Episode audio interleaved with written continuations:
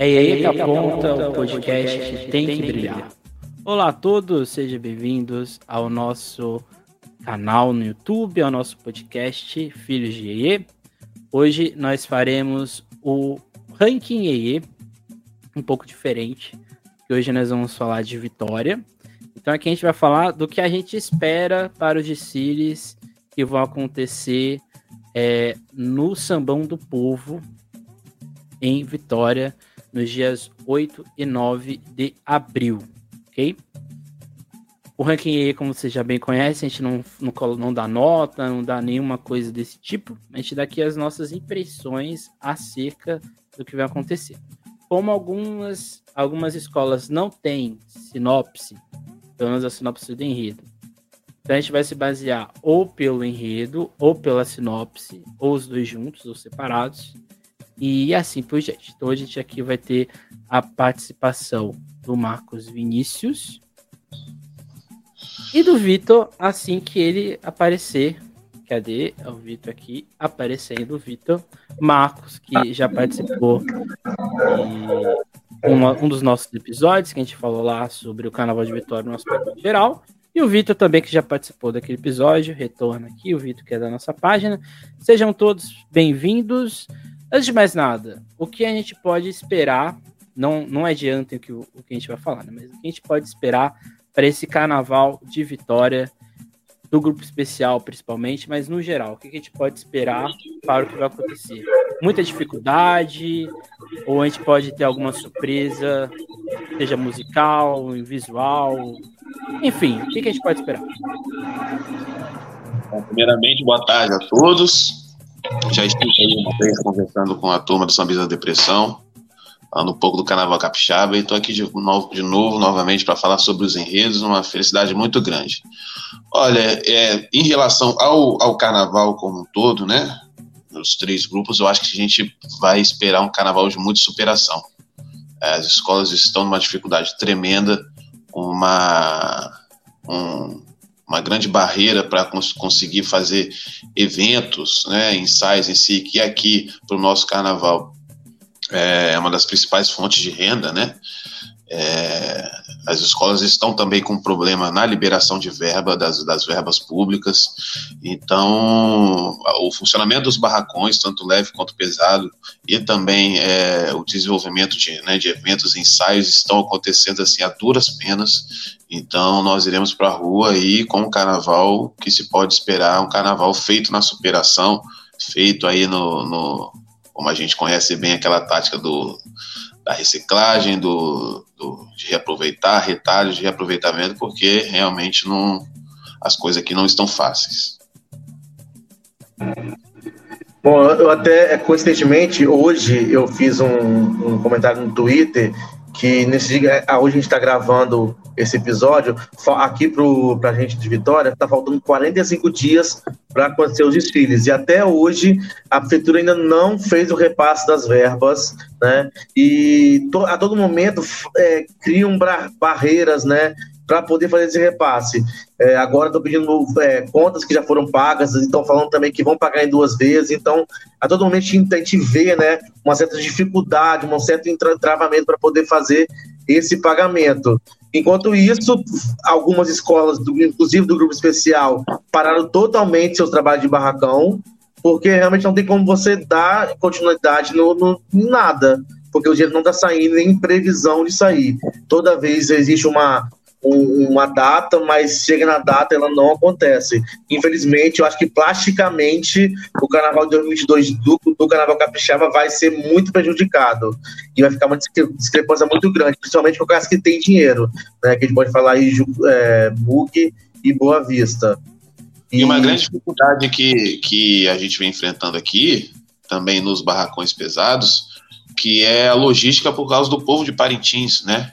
Eles têm uma grande participação aqui na, na, construção plástica do carnaval, e aí por causa da data eles não querem ficar, né? Porque eles têm o compromisso deles no, em, em Parintins em, em, si, então nem, nem só na, da questão financeira é, a gente está passando atrapalhamentos logísticos, né?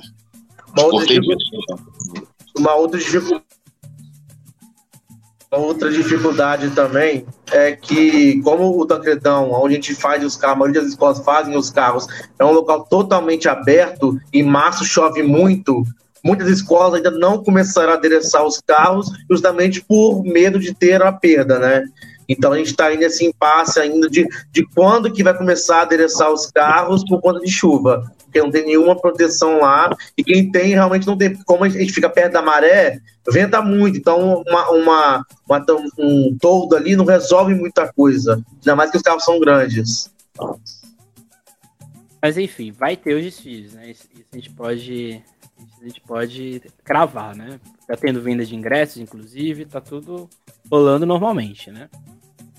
Ou vai ter, teremos uma surpresa? Isso vocês esperam isso? Não, ou não? A gente não, porque como é a primeira gestão dessa, desse prefeito, a gente não sabe muito bem como que estão é, esses assuntos. Mas questão de, de, de, montagem de estrutura já estão, já estão tudo montado, estão vendendo os ingressos normais, camarotes é, fechados já estão sendo vendidos, camarotes esgotados, corporativos, e está indo. A gente também está fazendo o que pode, né?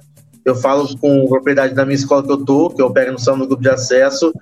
Apesar da dificuldade, a gente está indo aonde a gente pode ir sem dinheiro. É, vai chegar um momento, se o dinheiro não sair, a gente realmente vai ter que parar também. É, nós estamos trabalhando é, baseado nessa certeza da data que nos, nos deram, né? Mas sempre com o pé atrás, primeiramente por causa né, da, da ideologia política do prefeito. É, a gente também desconfia muito que é, o apoio da realização do carnaval seja de, também de fundo político, né? Que existe aqui uma, um, um conflito, uma guerra fria entre a esfera municipal e estadual. Né? E a gente sabe que a base do prefeito ela é toda conservadora. Então nós não sabemos até que ponto esse apoio, esse apoio de fato ao carnaval vai, vai de fato né, é, se materializar, digamos mas as escolas estão, enfim, trabalhando como, como tendo essa certeza dessa data do 8, 9 de abril. E antes de a gente entrar agora para os enredos, transmissão vai ter ou vai ter alguma mudança ou não terá transmissão? E a transmissão aí local é feita pela TV Gazeta, é isso? Sim. A Gazeta já, a, então, a Gazeta já procurou a liga, inclusive eles queriam a, o caderno manual dos, jurados, os jogadores agora em janeiro, só que a gente viu por conta do atraso, do adiamento, algumas escolas não, não ficaram prontos ainda, então eles vão estipular uma data agora, então por esse pedido a gente acredita sim que deve ter, né? E inclusive porque para a Gazeta é, é, muito importante o, a transmissão, porque no primeiro ano que foi, que foi transmitido, eles ganharam prêmio entre todas as, as, as regionais pela transmissão, então para eles é, é uma fonte muito boa de, de propaganda. Então, a gente acredita que vai ter sim. Aguardemos, né? Aguardemos. Bem, a gente vai aqui falar com mais, não com mais propriedade, mas a gente vai falar com um pouco mais de tempo das escolas do grupo especial e depois a gente vai fazer um, uma visão geral das escolas do grupo de acesso A e B, certo? Só para quem ainda não sabe a ordem, a ordem do grupo especial começa com Jucutuquara, depois Imperatriz do Forte, Novo Império, Boa Vista, Mug, Mocidade Unida da Glória, Piedade e Andaraí.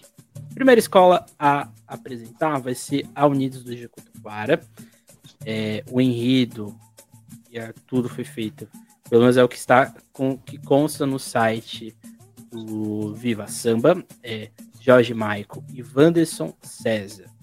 O título é O povo inteiro vai saber, é Jucutuquara que vem lá. A Unidos de Jucutuquara vai comemorar os seus 50 anos em um enredo que vai resgatar os principais carnavais da sua história. As características do bairro de Jucutuquara, Vitória e Espírito Santo, e a fundação do Bloco Carnavalesco se tornou escola de samba serão contadas no DC.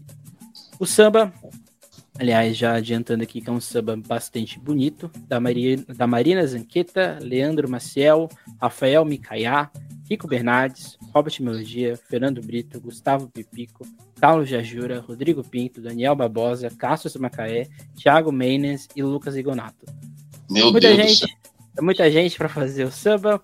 De, pa, agora, Marcos ou Vitor, o que, que, vocês acham? O que a gente pode esperar da Jucutuquara que abre o grupo especial esse ano? Olha, eu vou parafrasear um, um baluarte da escola também, inclusive é o autor do, do alusivo, Francisco Velasco, que ele fala que para falar de Jucutuquara eu sou um pouco mais criterioso. Eu também estou nessa porque é minha escola de coração, né, onde eu comecei. E assim, o, o, esse tipo de enredo, um enredo que fale, né, da própria escola e, e do bairro, sempre foi um enredo muito aguardado, né, dentro da escola, dentro dos bastidores. Sempre foi um enredo que surgiu como como oposição em todos os anos, não só né, no, no em, em, anos, digamos, redondos, 50 anos, 45 anos, não, sempre existiu é, a, como é que se diz, a fofoca, entre aspas, de que de Cutuquara falei da própria história, porque tem uma força muito grande, né? Isso aí passa pela a, a, a formação do bairro em si, a formação da escola se fundem e existe ali, tanto entre a gremiação, a instituição Jucutuquara em si e os moradores de Jucutuquara, um bairrismo muito grande. Né? Jucutuquara eh, foi um bairro que se formou, teve seu apoio na década de 50 e era um bairro que era basicamente independente do centro da cidade, da, da, da, da do, do, local que era a grande efervescência da cidade. Então, Jucutuquara se desenvolveu como um centro à parte e isso desenvolveu um sentimento bairrista muito grande né, dos seus moradores e algo que passou também para a escola. O enredo, eu, eu, forneci também uma entrevista, né, porque eu estudei de culto para no mestrado, e, e aí falei um pouco né, da minha pesquisa. Eu, acho, eu achei um enredo muito bem construído, um enredo que o tempo todo ele faz, ele conta a história, tanto do bairro quanto da escola, mas desde a, da, da primeira, do, do, primeiro parágrafo ao último, ele traz versos de sambas antigos, né? Isso foi uma sacada genial dos dois. E, e, é um enredo que segue uma linha que, que eles, que a, a dupla de carnavalescos, né, o Jorge Mike e Wanderson, vem, vem trazendo desde a Chegou o que Faltava. Né, que eles começaram com o Caboclo Bernardo, depois de Ovelina Pérola Negra, e são, são enredos muito bem construídos, muito bem é, estruturados, para na época, quando surgiu o enredo, é, tinha o temor de ser um enredo muito grande, falar do bairro da escola juntos, se, se caberia num, numa escola que já não é mais top de linha do acesso, né, não desce grande como vinha antigamente, mas eu acredito que, que a escola vai dar conta sim, porque o enredo está bem estruturado, é, é, eles conseguiram combinar muito bem o surgimento do bairro, trazendo né, é, a, a lenda Jucu, Ita, Jucu Itaquera, que era um pássaro do buraco da pedra, que faz a relação com a coruja, que é o símbolo da escola, passando pelo desenvolvimento do bairro.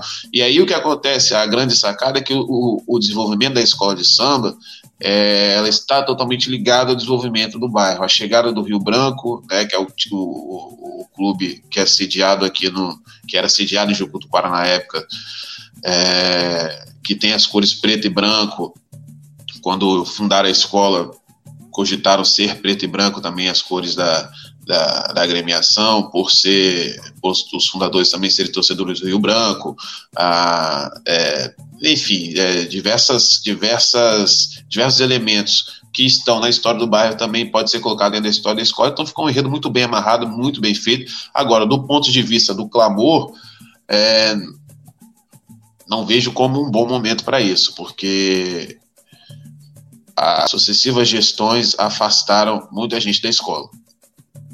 Então, o Jucutuquara vai contar a sua história, não é o Jucutuquara completo que vai estar lá, né, na avenida. Mas é, é uma boa oportunidade, né, por ser os 50 anos, uma data simbólica. Há muito tempo que o Jucutuquara não, não fala, né, de, de si mesmo, né, dessa forma. Acredito que a última vez tenha sido na época de bloco. Então, o enredo é feito por uma galera que já vem ganhando o carnaval há um tempo, né? Já vem ganhando carnaval, vem ganhando a disputa há um tempo. Então, é um enredo que, um samba enredo que, que vai atender né, ao que a escola pretende levar para a avenida. E eu acho que o Jucutuquara vai passar bem, como passou com o Griot. E, não, obviamente, não tem mais condições de, de ser a Jucutuquara que nós conhecemos de anos atrás, mas que vai, vai cumprir o seu papel e vai desfilar muito bem. eu acho que um, um, fato interessante do enredo, que eu até comentei com o Jorge e o Vance na época que eles lançaram, é que eles, a todo momento, é, é, ele, ele conta a história, ele conta a história do bairro através mesmo da, da fábrica, da fábrica de tecidos que tem ali. Então ele já inicia o enredo falando da fábrica, sabe? Ele faz ah, amanhã de qualquer, de 72, e ali, a partir da fábrica, ele conta a, a, a a parte do, dos índios, a parte do, da parte religiosa, até os dias de hoje. Então, a, é, a fábrica, no, no enredo, no desfile, ele tem um papel muito importante, que é ele que vai guiar todo o, o desenvolvimento do desfile. Aí que ele volta no tempo para poder contar toda essa história. É, eu lendo essa, esse, essa sinopse, é, me lembrou muito a Imperatriz em 2009, quando ela foi fazer os seus 50 anos, né? Porque a Imperatriz em 2009 é, optou por falar de Ramos para depois falar que uma das principais joias do, do bairro era a Imperatriz Leopoldinense. No, no, no, começo, quando eu comecei a, a, ler a sinopse, eu já vi logo de cara a Rosa Magalhães na minha cabeça e aquele tecido da Imperatriz. E o que, que me deu um o pouco. O Wanderson é muito fã da Rosa. É, é ficou bem visível aqui. É o, que me deu, o que me deu um pouco de medo é como isso vai estar posto na avenida, né? Como bem disse Marcos, é muita coisa. Né? E, e, assim, a sinopse eu fui vendo, eu falei, nossa, vou ter sete alegorias, vai ter que ter umas 30 aulas para explicar isso é, de uma forma que, que fique para que o enredo não perca ponto, né? Porque assim, se você tem um enredo muito bem feito, com muito conteúdo, que é o caso da Jucupara, se você tem muita coisa, isso pode ser bom por, uma, por, um, por um ponto de vista, porque você tem muito recurso, mas pode ser ruim porque pode faltar coisa.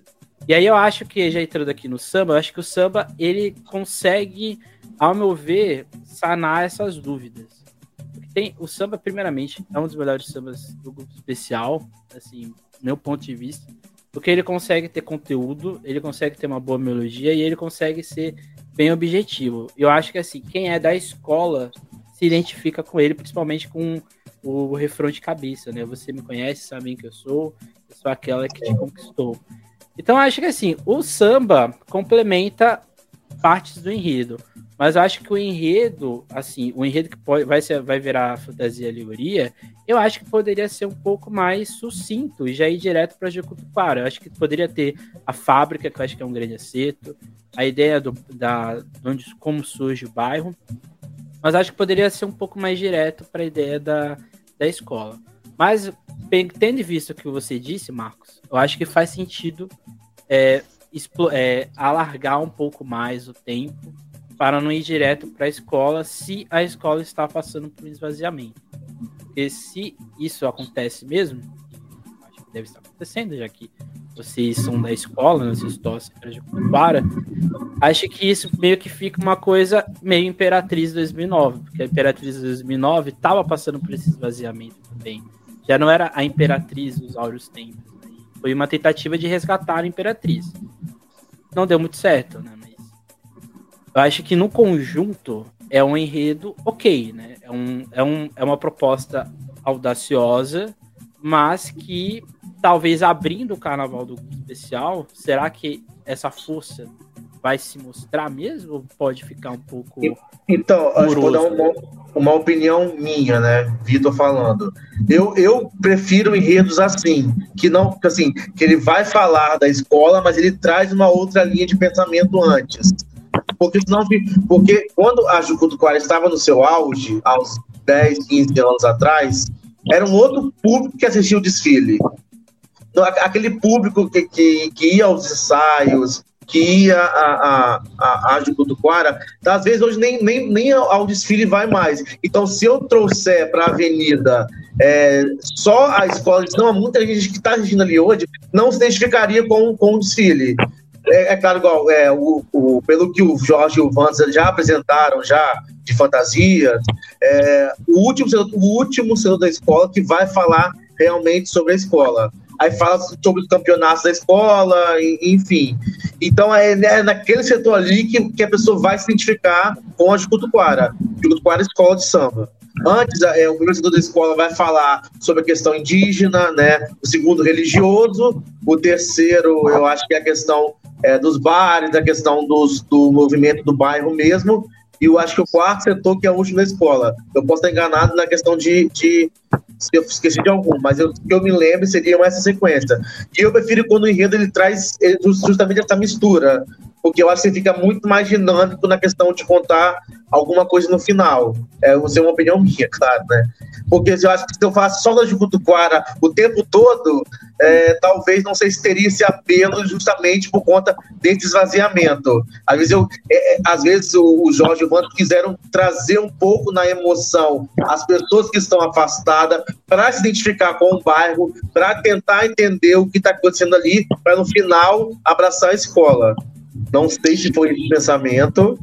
Né? Eu acho que tem que dinheiro, né? Não é nem pra questão de só da escola. Não, só, só um minuto. Pra você falar só da escola, você tem que ter dinheiro próprio, né? Eu lembro da música, por exemplo, a Mocidade Alegre, quando ela fez seus 50 anos em 2017, ela tinha dinheiro para fazer um enredo super sem pé na cabeça. E, tipo, ela era rica. Ela não era, não, ainda é, né? Mas eu acho que a Jucutuquara não tem a possibilidade de fazer um enredo só sobre a sua história se tem que trazer alguma coisa de outro externo, né? Porque eu não, mas que o, é, pelo que, mas o Emerson, pelo que eu, pelo que eu, tô, que eu sei, é, a escola não não está sendo patrocinada para falar sobre o bairro, nem nada. É 100% dinheiro da É mais no sentido de evitar a coxa de retalhos mesmo aquela coisa é. de ficar ali, ah, comecei no blog e terminei com as minhas glórias, né? E o, o curioso da, da, vastidão desse enredo, que eu, na época eu estava conversando com o Anderson, a gente chegou a conversar que é, seria possível fazer um enredo em cada setor. Era possível fazer um enredo na parte indígena, só com a parte indígena da escola, do, do, do, da, do, enredo como um todo. Era possível fazer um enredo só com a parte religiosa, e como era possível, seria extremamente rico. Seria possível fazer um enredo só com a parte boêmia do bairro, ou um enredo só com a parte cultural, abordando ali o Rio Branco, o próprio Jucutuquara, o Cinema Trianon, o, o Anchieta Social Clube, que foi no tempo a quadra da escola. Então, foi uma dificuldade de fato que eles enfrentaram, né? E, e eu acredito que foi como você falou, Emerson. O, o, toda essa dúvida e esse temor, ele, ele, elas são previamente amenizadas quando a gente ouve o samba, né? Acho que o samba conseguiu dar uma enxugada ali e trazer de fato o que a escola vai mostrar.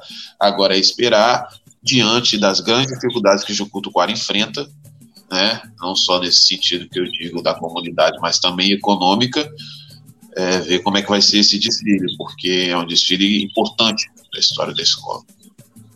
Tanto é, o Marcos, que você falou que caberia vários enredos. No começo, quando eles começaram a escrever esse enredo, seria um pouco mais religioso, teria uma pegada mais religiosa. É uma curiosidade que o bairro de Cutuquara ele corta em várias encruzilhadas. Em várias, tem muita encruzilhada no bairro. Então teria uma pegada dessa, mas acabou que, que não, não, não foi para frente. Eles resolveram trazer essa, essa coisa mais histórica, mais indígena no início. E também é muito fundamental para a escola. Sim, é. Né? Já, já, já era hora de fazer algo parecido com isso. O Cutuquara precisava falar sobre sua história. Não, não, é o melhor dos momentos, né? Mas ah, eu acredito que vai. Como é que é? é a, a escala no, de emoji, eu acredito que seria um. Um tá legal. Diante de, de, da, das dificuldades e do momento, daria um tá legal pro. Não, o enredo, para mim, é um caso de amor fascinado, né? Porque é um enredo muito bem construído, mas o conjunto do todo da situação da escola e diante das dificuldades que enfrenta, acredito que, que é um, um, tá legal, porque o Jucutuquara já não tem mais condições de, de, de brigar pelo título, mas vai fazer um desfile que eu tenho certeza que emocionalmente vai ser muito bom, porque a situação, a situação da escola que ela se encontra agora era a mesma de 2020. E ela fez um belo desfile, criou um desfile emocionante, um desfile que, depois de muito tempo, você via arquibancada cantando o samba de coisa que a gente já não via mais. Com griot, que não era um enredo, é, digamos, é, apelativo no seu sentido emocional. Falando da própria escola, tenho certeza que, que, que, vai fazer um desfile legal, um desfile que vai passar dentro da, das expectativas, mas não vai brigar pelo título. É, meu emoji também é o tá legal. Eu acho que para abertura, eu acho que assim, eu, eu já, eu já, já analisei o especial, o acesso do Rio, São Paulo e agora de Vitória. Acho que das escolas que vão abrir, Acho que com exceção da Vai Vai, essa aqui é uma abertura que promete também. Sim. que aqui tem uma possibilidade, assim como a Imperatriz, de resgatar, né? Acho que é um é. norte. Assim, só, só para adiantar, acho que das sete escolas do especial, quase todas estão tentando buscar na sua identidade um ponto de volta, né? Acho que aqui já é um primeiro aqui para a gente vai ter. E você, Vitor, qual emoji que você daria? Para... Meu emoji também tá legal. Eu sou suspeito a falar, né? Tá igual o Marcos. É, por, por mais que tenha acontecido esse, esse afastamento, até um, muito de mim também, mas eu tô na comissão de frente, então é, eu acho que tá legal, tá? Vai, vai, é um, é um, é um enredo, estou afastado. É um enredo que vai ser muito aguardado para quem é da escola, para quem não é também. E os meninos, eu tenho certeza que vão fazer um trabalho muito bonito. Estou acompanhando de perto o trabalho deles, né? E vamos embora. É isso. Tá legal. Próxima escola. Agora a gente vai para. Quem já me, quem conhece esse sorriso sabe que não vai vir coisa boa por aí. Agora a gente vai falar da Imperatriz o Forte. Carnavalesco é o Márcio Pullock, mas no, na sinopse que eu tive acesso também tinha o nome da Regina Passais o nome do, do enredo. Agora eu vou falar o nome do enredo, vai, vai vir uma ideia, né? Que é em busca do 10. Mas quando a gente olha é, o, que, o que o enredo vai dizer, a Imperatriz Forte levará para a avenida o enredo que vai versar sobre os números. Então não é só sobre o 10. Desde seus primeiros indícios nos povos sem organização social, ou seja, sem escrita, passando pelas civilizações até o surgimento dos números indo-arábicos, no fim, passa na aplicação dos números na história e no dia a dia, até o sonho do número máximo do carnaval, o 10. O samba é feito pelo Hobbit Melodia, Wagner Mariano, Fernando Brito, Leandro Maciel, Alex do Cavacos, Carlos Jarjura, JP, João Vidal, Vlad, AKS. E aí? Olha, eu. Assim, seria para mim, eu acho que eu colocaria, como eu, digo, como eu disse, que é um enredo parece enredo antigo, né? Enredo de outros carnavais, carnavais antigos, enfim. É... A, a, a Imperatriz do Forte vem passando por um momento de reconstrução, né? Teve uma troca de, de presidência, assumiu lá o Arthur Cadrates, que é um menino da comunidade, foi apoio, chegou a ser intérprete oficial. Então a escola passa aí por um momento de reconstrução e tentando né, trazer sua comunidade de volta, que é uma comunidade muito forte. Mas eu cheguei a ler também um pouco do enredo, também tive essa, é, essa percepção que a, a, o título fala sobre a história do 10, mas acaba falando né, da numerologia como um todo, né, e também da relação de diversas sociedades, diversos povos com os números, e finaliza trazendo né, a busca do 10 em si. É, o samba, o Robert, ele. Robert, que eu digo, né? Parceria como um todo. É, é uma turma que, que eles, eles têm a capacidade de fazer o samba de acordo com aquela comunidade. Né? Então tem o povo do Rio, que escreve também, o próprio Robert, mas o Robert é que ele tem essa, essa postura de ser, além de escrever também compor, mas ele é mais que um embaixador né, do, do Carnaval Capixaba, então ele tem a capacidade de entender e adequar aquele samba de acordo com a comunidade que, que, que, que ele está escrevendo. Né, e ele faz isso muito bem. E eu gostei, achei bom o samba da Imperatriz, né, dentro dos limites do meu conhecimento de samba, né, que eu não, não, sou um expert, eu, opto por falar muito pouco do samba. E em relação ao enredo, eu, foi o que eu disse.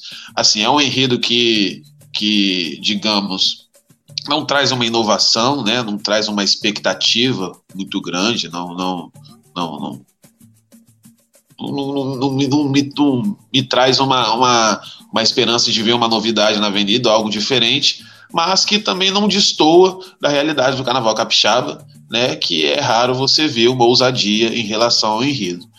Então, eu acredito que a Imperatriz vai passar bem, né? É, dentro das dificuldades, mas que, que é uma escola que vai se continuar na, na, naquela situação de, de, de brigar na parte de baixo da tabela, né? É, mas é uma, uma. Hoje a escola se encontra numa situação que, tra que traz uma esperança, acredito eu. Não sou da comunidade, não, não, não vivo a escola de samba, mas acredito que toda renovação com pessoas que são da comunidade ela é válida. E esse é o processo que a Imperatriz hoje passa. Né? Então eu, eu não espero é, muita coisa desse desfile, mas tenho esperanças de um ser um novo começo, um novo momento para a Imperatriz, com a turma nova que está lá. O, eu, tô, eu tô acompanhando um pouquinho de perto a Imperatriz, porque o nosso ferreiro de fantasia faz a, a, a lá dentro da Imperatriz. Então eu converso eu, direto quando ele tá lá fazendo alguma coisa para mim, eu converso com, com o Márcio lá, né, com o Buluker. E é, eu, eu vejo no, no, no uma, um desejo muito grande de, de querer apresentar um grande trabalho aqui no Carnaval Capixaba é o primeiro desfile dele aqui, então ele quer mostrar serviço. É, pelo que eu já já já estou acompanhando lá, principalmente do Abre Alas, ele realmente ele vai trazer, ele quer trazer algo muito imponente no início. Eu vi o projeto dele já de comissão, de casal, muito bonito, muito assim, muito pé no chão e muito viável de acontecer, né? É, mas o, o para mim, Vitor, eu achei que quando o Arthur, o Arthur, todo momento de campanha, ele falava da questão da comunidade e eu achava que eles iam trazer um enredo mais comunidade. Um enredo falando sobre eles também, igual a Juca do Quara, igual o Andaraí, que já falar depois. Então todo mundo tinha essa expectativa, botou, na verdade, uma expectativa achando que a Imperatriz iria, iria falar sobre eles. Mas não foi o que aconteceu. E aí vinha sobre a questão do número. É, um, é assim, a escola vai, eu acho, acredito, pelo que eu já vi, a escola vai passar bem, diferente do que muita gente está achando né? Mas, lógico, a dificuldade que ela, ela e o Andaraí principalmente vão ter de, de permanecer no grupo especial, né? Não tem como, porque as duas estão vindo de, de sucesso. A Andaraí está subindo, né? Agora, e a, e a Imperatriz já veio de dois desfiles irregulares, né? Não na gestão do Arthur, Arthur Pereira que está fazendo, então, acho que, acho que é, entre Andaraí e a Imperatriz, eu estou apontando muito no desfile da Imperatriz por querer superar ela mesma. Então, acho que eu boto muita fé quando acontece isso. Que a própria escola de samba ela quer passar uma visão melhor e não ficar dependendo das outras para permanecer no grupo especial. Então, eu acho. A única, a única coisa que eu, eu, que eu tenho críticas do enredo é eu, eu achei que eles iam, falar sobre eles mesmos mas não aconteceu. É, eu acho que, assim, eu tenho muitos problemas com esse enredo. Primeiro, acho que o título Em Busca do 10, e depois quando você lê a sinopse, ouve o samba, você não sabe do que está sendo falado. Assim, me desculpem a quem criou a sinopse, quem criou o samba. Você ouve o samba, você fica tentando entender do que está sendo falado. Você põe assim, se o título tá escrito em busca do 10, o 10 só aparece no samba uma vez, que é no refrão. Você, se você tá falando de números, os números só aparecem uma vez no trecho, os números que regem as fases da lua. Então, assim, um, um samba, um enredo, um desfile que precisa de uma cartilha para você entender o que tá aparecendo na sua frente, eu acho que é um pouco complicado. Eu acho que, assim, a gente já teve carnavais que falavam de números. Aqui em São Paulo a gente teve Camisa Verde, que falou do 4, a Vai que falou do 7. E assim, era. Tinha um eixo, tinha um eixo ali. O eixo era o 4, o eixo era o 7. Aqui eu não sei qual é o eixo. E quando você pega a sinopse que, que o Vitor enviou e você pega o samba, o samba corta parte da sinopse. E a sinopse fala de, por exemplo, de contar as pedras, de representações outras que são fora do indo-arábico. E o samba já começa com o indo-arábico, que é o primeiro trecho, né? Surgiu na Índia na antiguidade. Então, seja, eu não consigo ver foco aqui. Então eu tenho muitas, é, já até adianto aqui o meu emoji, eu tenho muitas dúvidas com esse, com o que está sendo proposto. E assim, eu acho que a escola pode ter uma evolução bonita, pode ter uma boa harmonia, uma boa bateria, mas se você peca no enredo e interfere em alegoria e fantasia, e no samba enredo, que não, não, ao meu ver, não consegue contar o enredo, já são quatro quesitos que podem ser afetados. Assim, logo de cara. E eu acho que é por causa da escolha do enredo. Eu acho é. que eu não escolheria nunca um enredo desse para minha escola. Assim, nada contra, mas eu acho que não faz sentido um enredo sobre números. Ainda mais se você está passando por alguma crise. Eu acho que poderia ser, vamos dizer assim, é, ir para um outro caminho, não sei. Eu, eu, eu, até, até um, enredo, um enredo desse estilo, que tivesse um eixo que contasse a história, eu não vejo como um enredo legal para se fazer. E. Não, como você diz, não é um enredo que condiz com uma situação de reconstrução de uma escola. Isso é um ponto. E concordando com o que o Vitor falou também, tanto o Forte como a Imperatriz em si, ela tem uma história para ser contada. Em seu sentido né, apelativo, do lado emocional, a escola teria vários outros caminhos para seguir. Né? E acabou escolhendo esse enredo, eu particularmente não sei porquê. Não, não, não, como eu disse, parece um enredo antigo, um enredo de, não sei, um bloco carnavalesco, acho que caberia. Mas que também né, não, não, nós teríamos, poderíamos fazer essa crítica a vários outros enredos que estão aqui na lista, mas para uma escola né, que, que, que quer se firmar no especial e que, ao meu ver, teria capacidade para isso, foi uma, uma bola fora também. E o meu emoji também é o da dúvida. Meu emoji é a dúvida pra, para o enredo, mas para o trabalho do Márcio, é, ele está tá fazendo mais, mas o meu é, é a dúvida. Ele tem dois emojis. Tem o emoji do trabalho e o emoji do, do enredo, é isso. Mas normal, acho que. Acho que isso é comum, né? Somente que assim, a gente vai ter dois enredos. Eu já vou adiantar, porque o Marcos falou ali, deu a possibilidade, já vou adiantar. Acho que os dois enredos que falam de coisas subjetivas são muito mal feitos. É, a questão é que uma tem dinheiro e a outra não tem. Né? Essa é a grande questão. Acho que, querendo ou não, no carnaval isso conta muito. O Vitor, que é carnavalesco, pode contar até melhor. Um enredo subjetivo, quando você tem milhões de, de, de reais, é muito mais fácil de fazer. Né? Você pode ter, por exemplo, colocar mais coisas ali. Quando você não tem tanto recurso, pode dar uma, um problema. E se a comunidade, que já pode, sei lá, se for uma comunidade que está um pouco é, sem confiança, que não está acreditando muito no negócio, Aí você vai, você vai ter que usar um, uma fantasia com o número 10. A pessoa vai olhar para sua cara e vai falar, mas é isso mesmo? Eu, então acho que faltou, acho que mais zelo nesse sentido. Né? Trazer algo que puxasse ali, como vocês bem disseram, para a identidade da escola, do bairro, assim, enfim. Então, o final, o final, do, o final do, do desfile deles fala sobre essa questão de querer buscar o 10, querer é, buscar um campeonato. Então, é aquele, no final do, do desfile que eles fazem essa alusão aos, ao, à própria comunidade. Mas eu acho que poderia ter puxado um pouco mais né, para frente. Mas eu tô, eu tô, tô, curioso, eu tô muito curioso para ver esse desfile. Fizesse rede sobre a vitória, né, algo do tipo. Acho que seria mais interessante. A minha curiosidade não é, não é só o desfile em si, mas como eu digo, a, a continuação do trabalho ali, né? Porque foi uma, é, teoricamente é uma mudança de 180 graus, assim, a escola voltar de fato a ver sua comunidade, a olhar para sua comunidade, teve esse, ao meu ver, esse tropeço, né? Na, na, na escolha do enredo, mas eu espero que, que seja aí um, mesmo que não seja um bom desfile, a escola rebaixe, seja um, um, um passo atrás para uma reformulação dentro da escola, porque, é porque, gente, a gente fala isso, mas é porque a realidade do carnaval é algo completamente diferente. A própria Imperatriz, por exemplo, a gente costuma dizer que a gente passa na quinta-feira de carnaval, na curva do Saldanha, que é o caminho para o Samão do Povo, e os carros da Imperatriz são feitos no local aberto ali. Então a gente vê o carro no ferro na quinta-feira de carnaval no, do mesmo jeito que está desde quando o carro voltou para lá. E quando chega na sexta-feira, a escola está desfilando.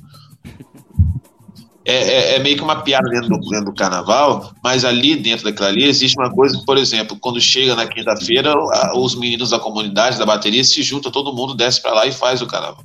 Então, isso assim, tem aquele lado romântico da coisa, mas a gente sabe que isso não é legal de ser feito. Isso mostra né, uma desorganização dentro de uma, de uma, de uma gestão, mas também mostra a presença da comunidade de pessoas que gostam daquela escola ali, apesar de sucessivos resultados ruins. Né?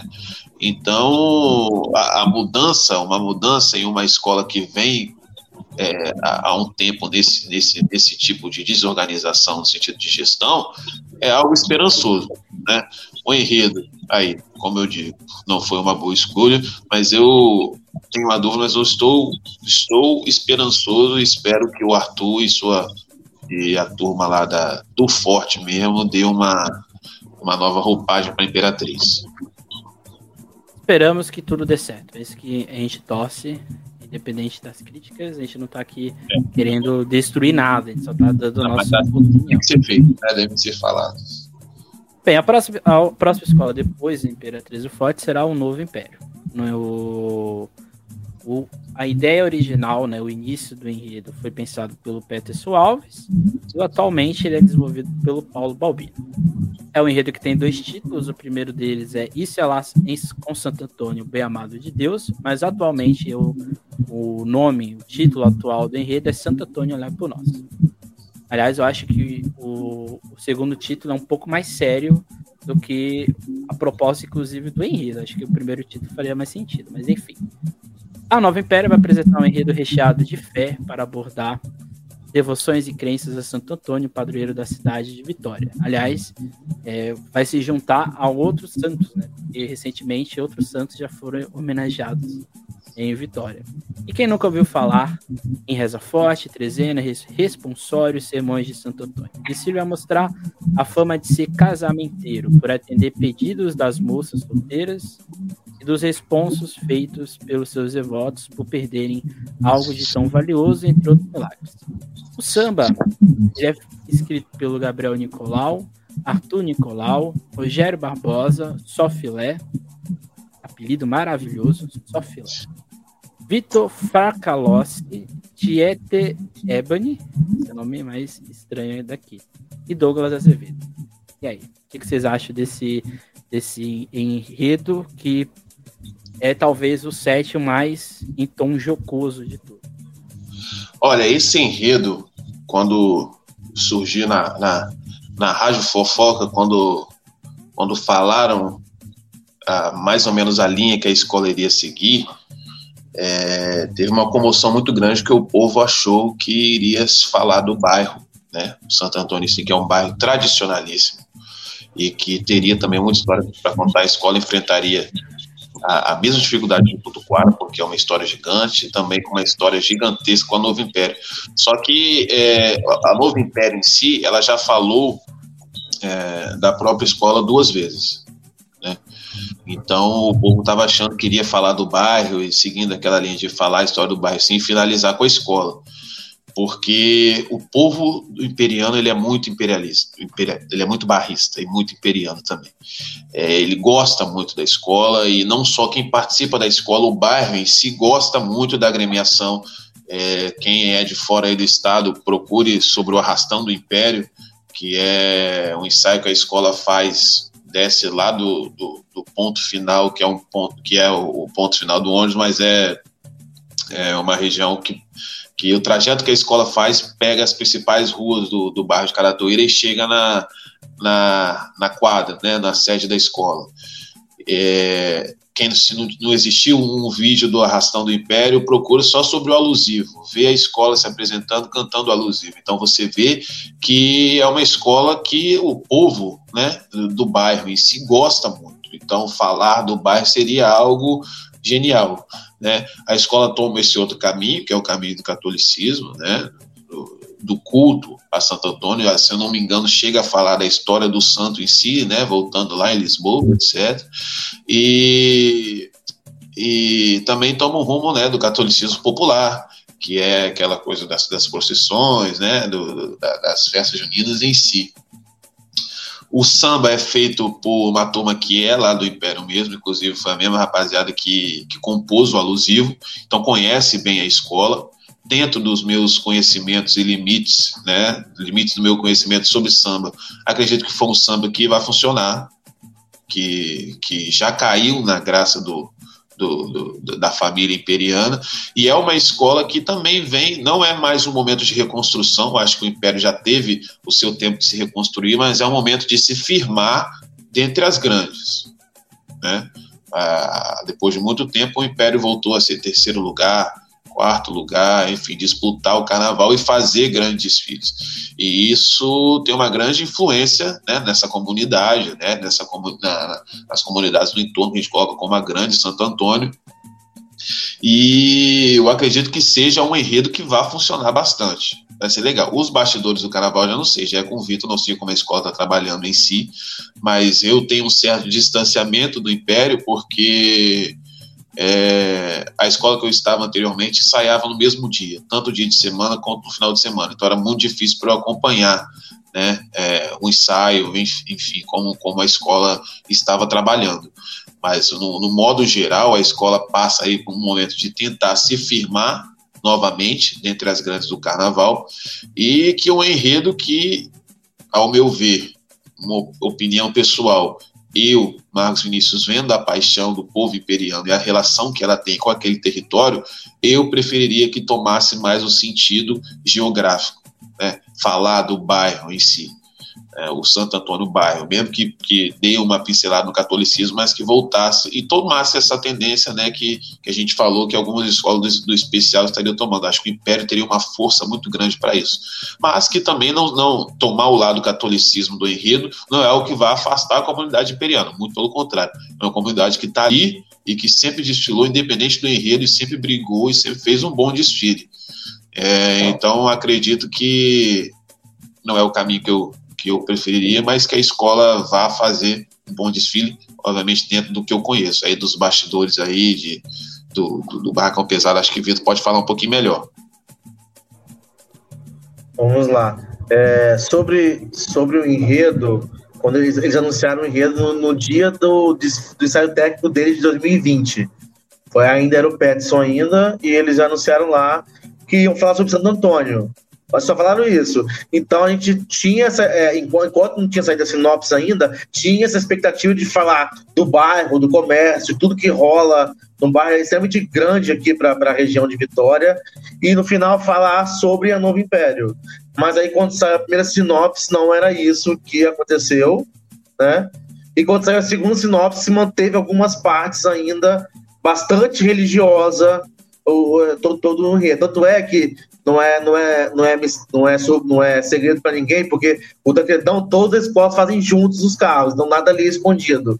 O abrial deles é uma nau, acho que vai ver tem essa questão religiosa que vem de fora, né?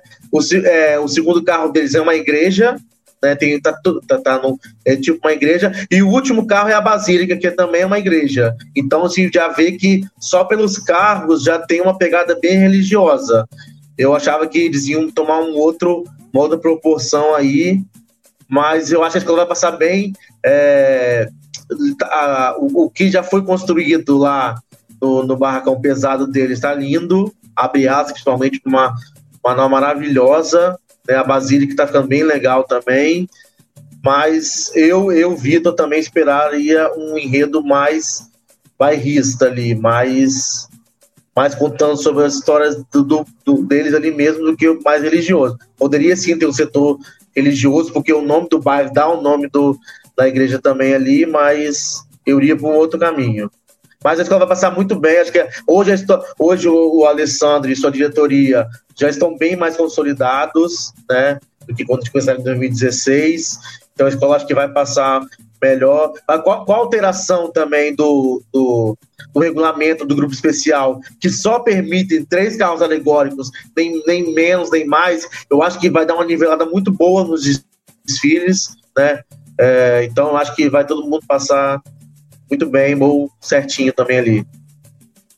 É, eu, o que me deixa muito confuso no, dentro da proposta do Novo Império é que quando você olha a primeira identidade visual, você pensa, se confunde que você vai ter uma histórias, é, ca casos engraçados a respeito de Santo Antônio, né? Que tem até uma pegada um pouco mais nordestina do que é. necessariamente ah, é, católico pesado, né? Mas quando você olha a segunda identidade visual da escola, você já fica um pouco confuso. Você fala, mas então aqui tudo aquilo que foi pensado no início vai ser retirado, esse tom jocoso, esse tom mais popular do Santo Antônio, será que ele vai ficar é, perdido? Porque, porque eu digo isso? Porque o samba, eu me divirto ouvindo, ouvindo samba. Eu acho o samba legal é, de se ouvir. É um samba que é de avenida, é um samba que se a bateria é, e a bateria do Novo Império tem condição de fazer isso, levanta a arquibancada com os dois refrões que tem aqui. Mas assim, eu fico um pouco confuso, porque a sinopse, ela, eu divido ela em dois momentos. Tem um momento histórico, que ele fala de Santo Antônio lá na Europa, quando ele chega aqui no Brasil, e depois vai, vai, a gente vai para o Santo Antônio popular. Eu, eu gosto mais da parte final do enredo do que do início. Aí eu, o Vitor falando do que vai ter na avenida, aí agora eu fiquei preocupado de ver. E assim, eu tenho, eu estou preocupado com o foco.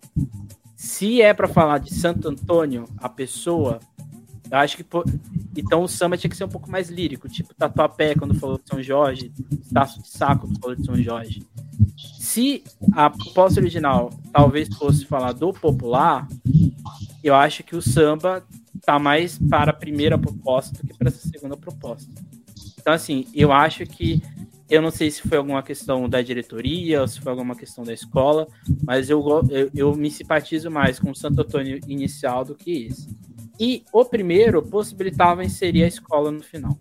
Eu acho que essa era a possibilidade. Então eu vejo várias, vários caminhos dentro do mesmo do mesmo de e isso eu não sei como que é julgado o quesito enredo e vitória, mas se for criterioso, o jurado pode tirar ponto aqui, porque tá bem visível que o que está sendo apresentado para ele tá um pouco diferente, talvez, do que é, é esperado. Eu acho mas... que o, o, quando o Petson fez o, Deu falhou para mim aqui. Não, eu é, sou um pouco quando com isso. Pet... Acho que acho que tem que ser uma coisa bem feita. Acho que está bem feito, mas poderia ser melhor. Sim, eu acho que quando o Petton fez o primeiro, a, primeira, a, a, primeira ideia, eu acho que tinha sim esse tomar jocoso, onde é que é logo, ela era um pouco cordel, tinha essa brincadeira do Nordeste, então tinha essa, toda essa, essa brincadeira do que o carnaval permite, né? E com, com, a, nova, com a nova sinopse, é, é, tanto é que a, é, a segunda logo, que fui eu que até eu fiz, eu e meu irmão fez, então você pode ver que ela ficou um pouco mais religiosa, ela fica um pouco mais séria, né? Então acho que esse segundo momento, a escola acho que vai trazer algo mais religioso, um pouco mais sério, sim, lógico que carnavalizando tudo, né? Mas eu acho que um pouco, bem, bem um pouquinho diferente do que o, o Peterson queria trazer do, na sua ideia inicial. Mas acho que as duas são, são, é mais... são válidas. Eu acredito que é mais um enredo que cada setor dele daria um enredo em si. Né? Você falar do, do da, da, ligação do catolicismo popular com Santo Antônio daria um enredo. A história de Santo Antônio em si daria um outro enredo. Eu, por mim, eu nem cogitaria contar a história de Santo Antônio novamente, porque eu acho que já é um, um, um segmento de enredo que está totalmente batido e, e que também vai na contramão do, de uma necessidade que o Espírito Santo tem de mudar nessa relação com enredos. Né? É, e aí eu não sei até que ponto isso aí é reflexo de uma postura, como eu disse, extremamente conservadora, que a, a sociedade de Vitória, né, é, ela tem essa postura conservadora em si, até que ponto isso influencia na direção da escola de samba, no seu sentido de escolher um enredo. E aí eu posso usar aqui dois exemplos, não vou especificar, é, mas numa escola que eu estava, cogitou-se que estava dentro do enredo a harmonia desfilar é, com uma capa que seria uma alusão à capa de Exu. Ali parecia como se você tivesse, é, sei lá, proposto. Matando, a, matando a mãe do presidente. Pro, propor um assassinato no meio da avenida. E aí eles tentam não ser é, eles tentam não, não, não ir pelo, pelo, lado preconceituoso da coisa, eles falam assim, não seria muito pesado? Mas aí o pesado é em que sentido? Sabe? O falar, o falar de Exu. Eu, alguns orixás eles ainda aceitam que é aquela coisa mesmo da, né, de, de do, do entendimento do, do, da aceitação católica dos orixás. Então, alguns orixás até passam, mas você falar de Exu, principalmente, o, o, o Exu caberia dentro do enredo sobre Santo Antônio que está dentro do secretismo, né? Que seria aquela coisa do mensageiro, etc. Então, eu, eu ao meu ver, não, não, não aceitaria o lado catolicismo do enredo. Preferia esse lado do, né, do, do da relação do, de você popularizar o, o, culto católico, né, que, que se traz também dentro do enredo. E aí, diante dessa informação que Vitor teve aí, me coloco também nessa mesma preocupação de qual seria o foco da escola em si, né. É, eu lendo o enredo, a sinopse, eu, eu, pela sinopse eu entenderia que começaria pelo culto falando do, do, Santo Antônio em si, o culto trazendo para o Brasil e como que o Brasil, a cultura popular, é, é, se, se apropriou do culto católico e, e, daí surgiu vários elementos culturais que nós temos até hoje. É, se, você, se você mudou a sinopse e mudou a logo, você tinha que mudar o samba. Porque, sim, é, para mim é uma falha. Não sei, Vitor, o que você acha? Então, foi, foi uma dúvida que eu perguntei, porque eu tenho muitos amigos da Novo Império, e eu, foi uma dúvida que eu perguntei na época. Ah, mudou mudou logo, mudou, mudou sinopse, mudou tudo. Vai mudar o samba? Não foi mudado uma linha, mas aí não, não, não sei como é, porque a nova sinopse não foi apresentada ainda, né? Então a gente não sabe como que eles amarraram isso. Um, aí, só para é, é, pegar o gancho logo, eu dou para esse enredo é, uma dúvida principalmente porque, para quem não conhece, o Paulo ele fez 2020 sobre São Francisco. Em 2022 ele vai falar sobre Santo Antônio. Então eu tenho dúvida do que, que ele sabe, se vai ter uma, uma, uma, uma repetição de alguma coisa. Então eu tenho dúvidas sobre esse enredo que vai ser apresentado na Novo Império. É, meu emoji é um. Tá legal nas medidas do possível, acho que é o emoji mais aceitável para o que está sendo proposto. É, o meu também está legal porque, é, como eu disse, em relação às diversas possibilidades que existiam, eu esperava o lado, mais bairrista da coisa, né? O lado mais emocional, por ser novo império e ter extrema capacidade para isso. Mas é, eu vou dar um tá legal também principalmente por causa dessa parte do catolicismo popular. É, eu acho que é algo é, que é sempre bom de se falar, né, quando você se foge do catolicismo tradicional, dentro das possibilidades, e que é, é novo império, né, gente? Assim, como eu disse, é uma escola, no seu sentido de comunidade, dispensa comentários, a gente sabe que é uma família muito forte, muito que, que, de fato veste a camisa da escola e faz um bom desfile, faz um, desfile né, dentro das suas possibilidades, e que é uma escola que vem numa fase de se firmar dentre as campeãs. Então, eu, eu não, não tiro, assim, não dou zero chances do Império ser campeão novamente, mas também não coloco ela dentre as favoritas. Mas é uma escola que tem a capacidade de, de, de fazer um desfile e a gente pode sair do samba falando assim, o Império pode ser campeão. Né? É, então, eu vou dar um tá legal né, diante dentro das, das, das, dificuldades. Eu acho que a Novo Império vai fazer um bom desfile como sempre, mas que poderia ter né, uma vou olhar um pouco para si na hora de escolher esse enredo que é uma tendência né, que o povo está seguindo. Então vou dar um tá legal aí, um meio termo.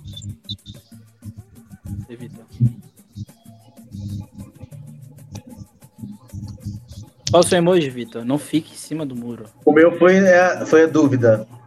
A dúvida? Não, a dúvida, dúvida para o que vai ser apresentado, mas eu sei que, que a Nova Império vai vir, vai passar super bem, ah, super bem mesmo, ainda mais por conta da gestão que está tá acontecendo pode sim ser uma das favoritas. Ela é, é Mug Boa Vista lá em cima, né? E ela correndo por trás para pegar é, no campeonato também.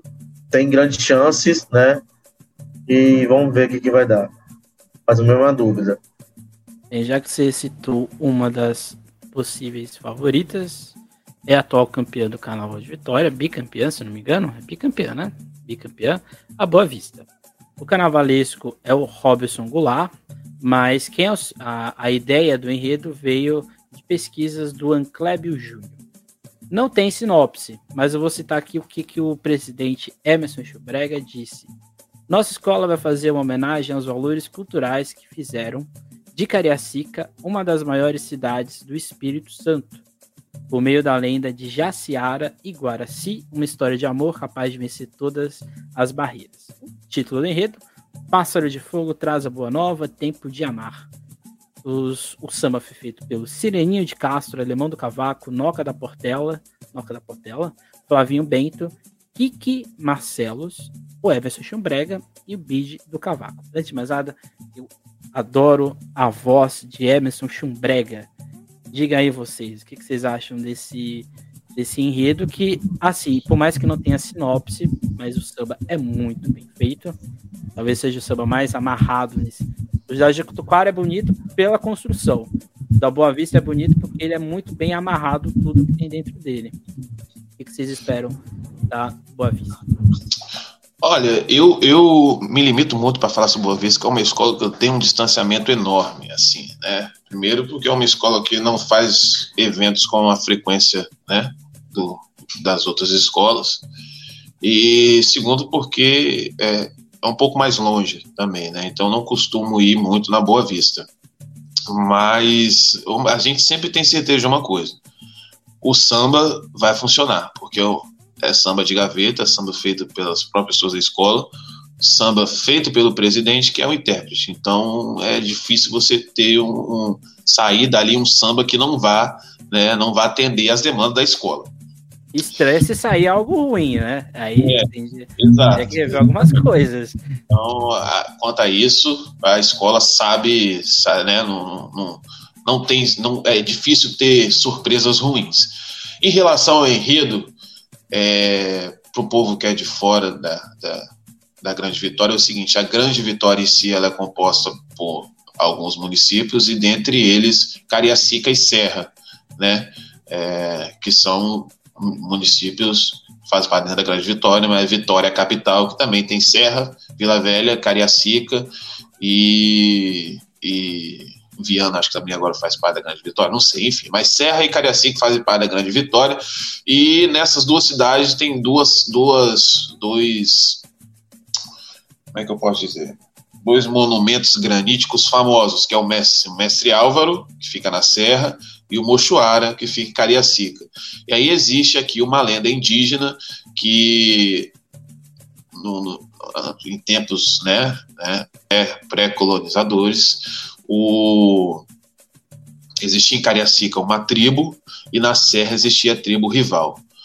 O filho, o, o, o, a filha do caça, o cacique da, da tribo de Cariacica, ele tem uma filha, uma filha muito bonita chamada Jaciara, né? E ela se apaixona por um guerreiro da tribo localizada na Serra, de nome Guaraci.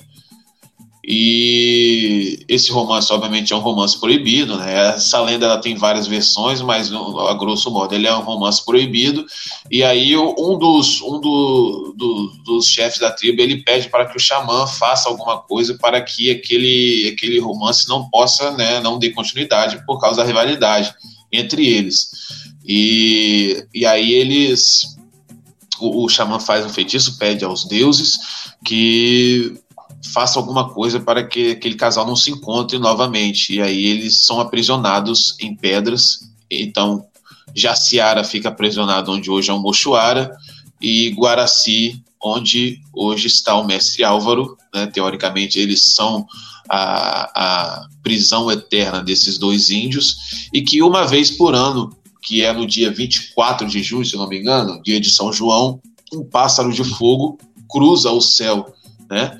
Fazendo essa ligação entre o Mestre Álvaro e o Mochuara, levando de um lugar para o outro as mensagens de amor né, entre esses dois índios. Então a escola vem contando essa lenda e no final ela pega essa parte do pássaro de fogo para falar do amor em si, não só o amor da comunidade, né, mas o amor né, da, da, do, do próprio cariaciquense em si com a sua própria com a sua própria cidade, enfim, com seu próprio solo. Eu acho que a Boa Vista já falou uma vez sobre sua própria história, sua relação com o bairro em si, mas era um momento que a Boa Vista não é o que a Boa Vista né, é hoje.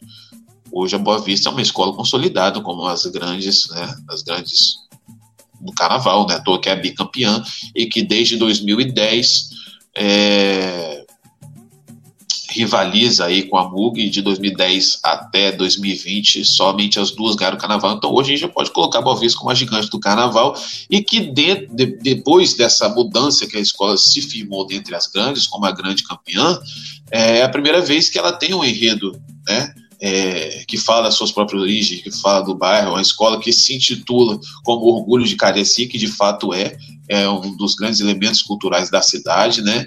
Então, eu acredito, não li a sinopse também, porque a sinopse não está né, é, disponível. Gostei do samba, mas como eu disse também, o samba é difícil, você tem uma surpresa ruim, porque o samba é feito ali dentro da própria escola e com a participação do presidente, que é o próprio intérprete. E dentro do que a gente conhece a Boa Vista, né, uma escola que faz um grande carnaval, eu acho que vai vir um belo desfile e é, para mim é a grande expectativa desse carnaval, porque é uma grande escola Boa Vista falando novamente, mas agora pela primeira vez dentro desse cenário de uma escola é, estruturada e constantemente é, favorita sempre ao título, é a primeira vez falando de si né, em um enredo emocional. Então, para mim, é uma grande surpresa, para mim, é a grande expectativa que eu tenho. Eu acho que vai vir um ótimo desfile aí, um desfile para brigar, obviamente. Como você já brigou com outros enredos ruins, esse enredo que eu acredito que vai ser muito bem desenvolvido, vai ser um, um bom desfile. Bom, eu acho que era o que faltava ali na Boa Vista, porque to, todos, vocês forem, quem for tiver curiosidade de ouvir os últimos 10 anos de samba da Boa Vista, em algum momento no refrão eles falam deles, eles falam da, da, do, do município de Cariacica. Eu amo Cariacica, sabe? A todo momento eles batem nessa tecla. E trazer esse, esse enredo extremamente regional para eles ali, principalmente, eu acho que foi de grande triunfo. Né? Acho que finalmente eles trouxeram realmente algo, algo falando sobre eles principalmente no final. O samba é, vem no nível que ele sempre vem trazendo mesmo, vai pegar o samba com certeza, como todos os outros anos. É, pelo que eu já vi de barracão deles em relação às outras escolas, não existe crise no Carnaval 2022 para Boa Vista, principalmente carros. Carros está sensacional o projeto. Não existe, acho que, acho que o, a falta de dinheiro não aconteceu nesse momento de, de pandemia para Boa Vista, principalmente com os emendas parlamentares que eles ganharam, ganharam um aporte muito bom, né? Então vão passar extremamente bem acabados, extremamente é, ricos, né? Já com nível muito bom. Ouso dizer ainda que eu acho que é o maior investimento que a escola já fez nos últimos 10 anos, tá? Em questão plástica. Então a escola vai vir muito bem mesmo, é, plasticamente. Então, acho que tá, tá vindo mesmo? Ó, eu vou adiantar meu, meu emoji, porque assim, é, eu acompanho o carnaval há tanto tempo que mesmo sem sinopse, dá para saber o que uma coisa, quando uma coisa é bem feita. E assim, esse samba, tem essa parte aqui do samba, é Baira na Floresta, o som da fé, Guaporé que banha a alma, Santo Espírito é. É quilombola, herança dos carnavais, de mascarado, vou levantar poeira, careca era assim que é meu lar, eu vou amar e cuidar, meu sojão para a vida inteira. Isso daqui é muito bonito. Isso aqui, esse samba é um samba com S maiúsculo. Esse samba aqui, dentro de, um, de uma Sapucaí, dentro de uma Embi, faria sucesso, assim, de maneira extremada. É um samba muito bem amarrado. Você não tem nada solto aqui. Uma coisa junto com a outra, depois já tá juntando com a outra e assim por gente.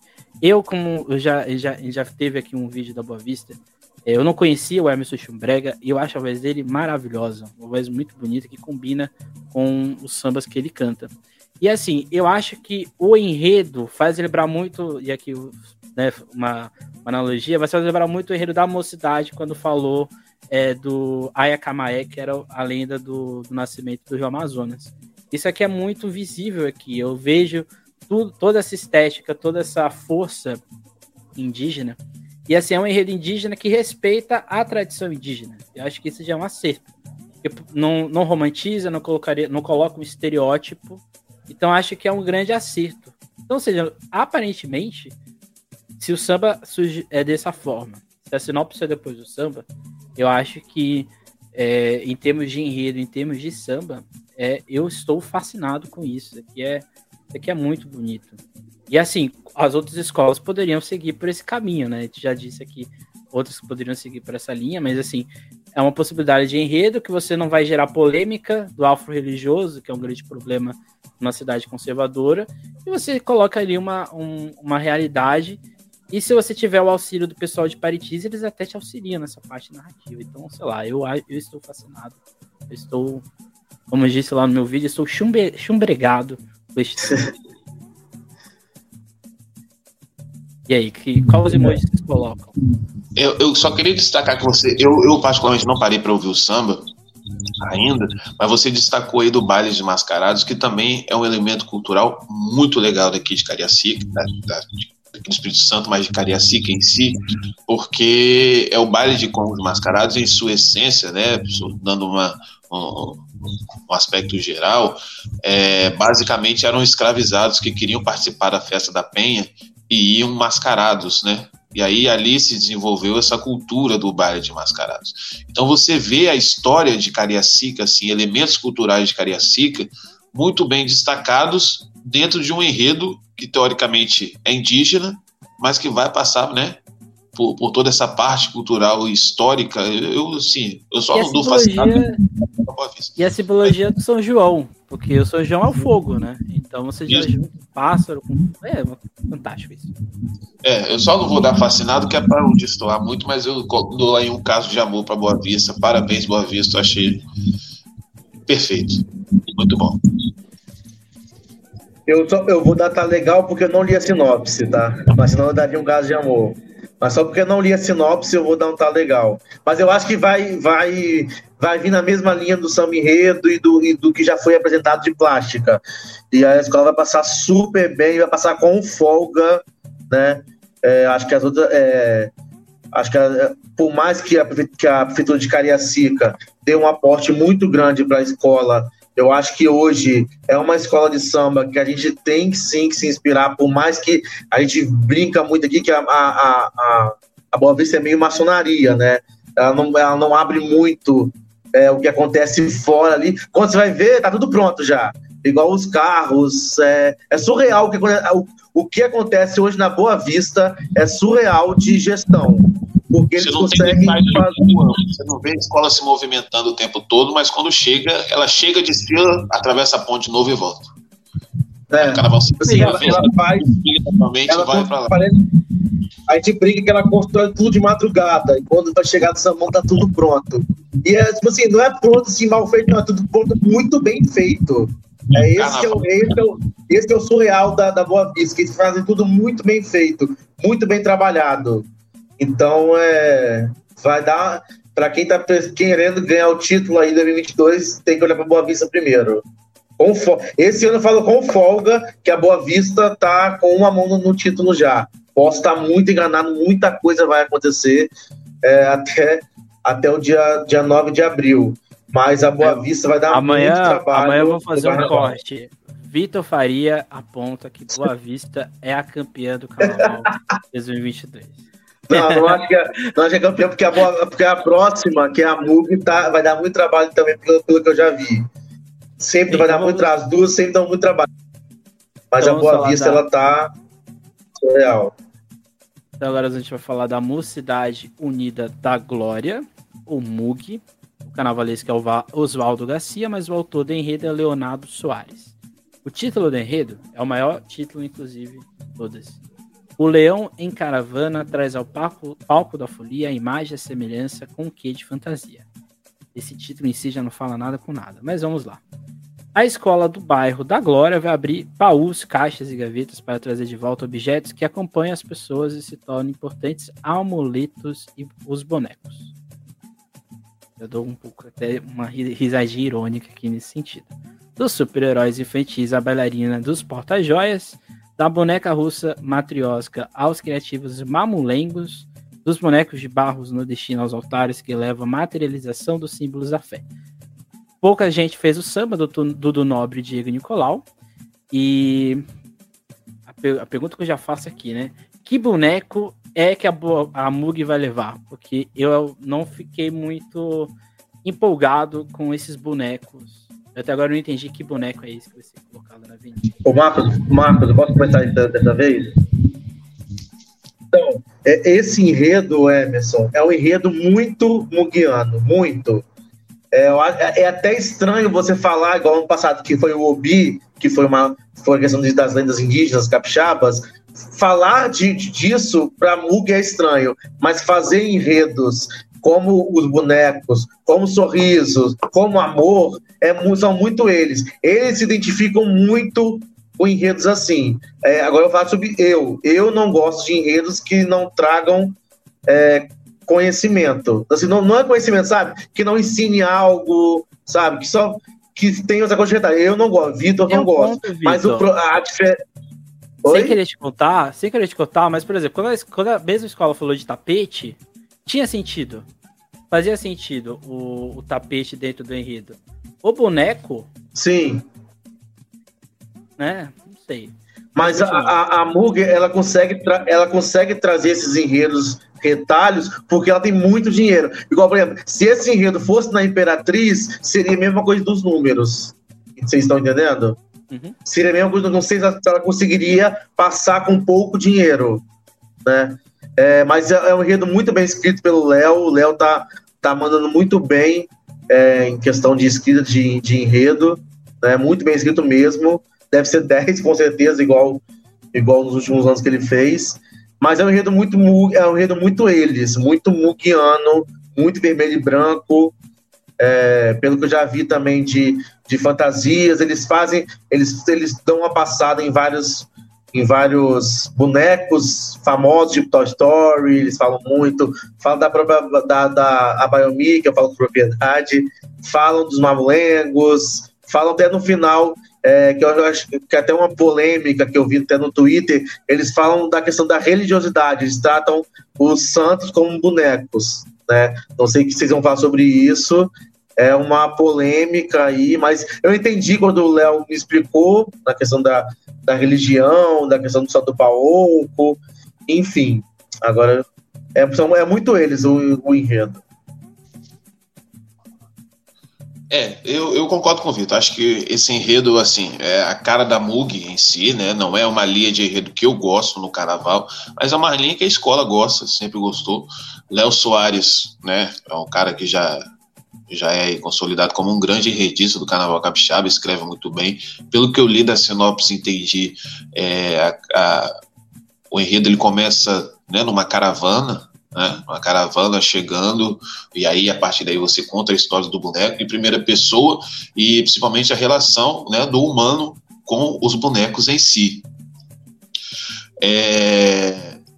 A escola também já adiantou algumas coisas, né? Que vai falar do, do como o Vitor falou, vai, vai ter alegorias e elementos sobre tal história, né? Sobre bonecos famosos da, da, da história da humanidade. Mas eu também não, digo estranhei, porque eu acho que você criticar, você já segue muito o lado conservador da coisa, mas eu queria entender melhor também esse sentido religioso que eles atribuem ao boneco, né? É, que não é só tratar o santo como boneco, mas também o samba faz uma alusão no meu feitiço é voodoo. Uhum. Né? É, e aí no o que a gente precisa fundamentar também é que na religião voodoo o boneco, a, a simbologia do boneco é apenas um elemento.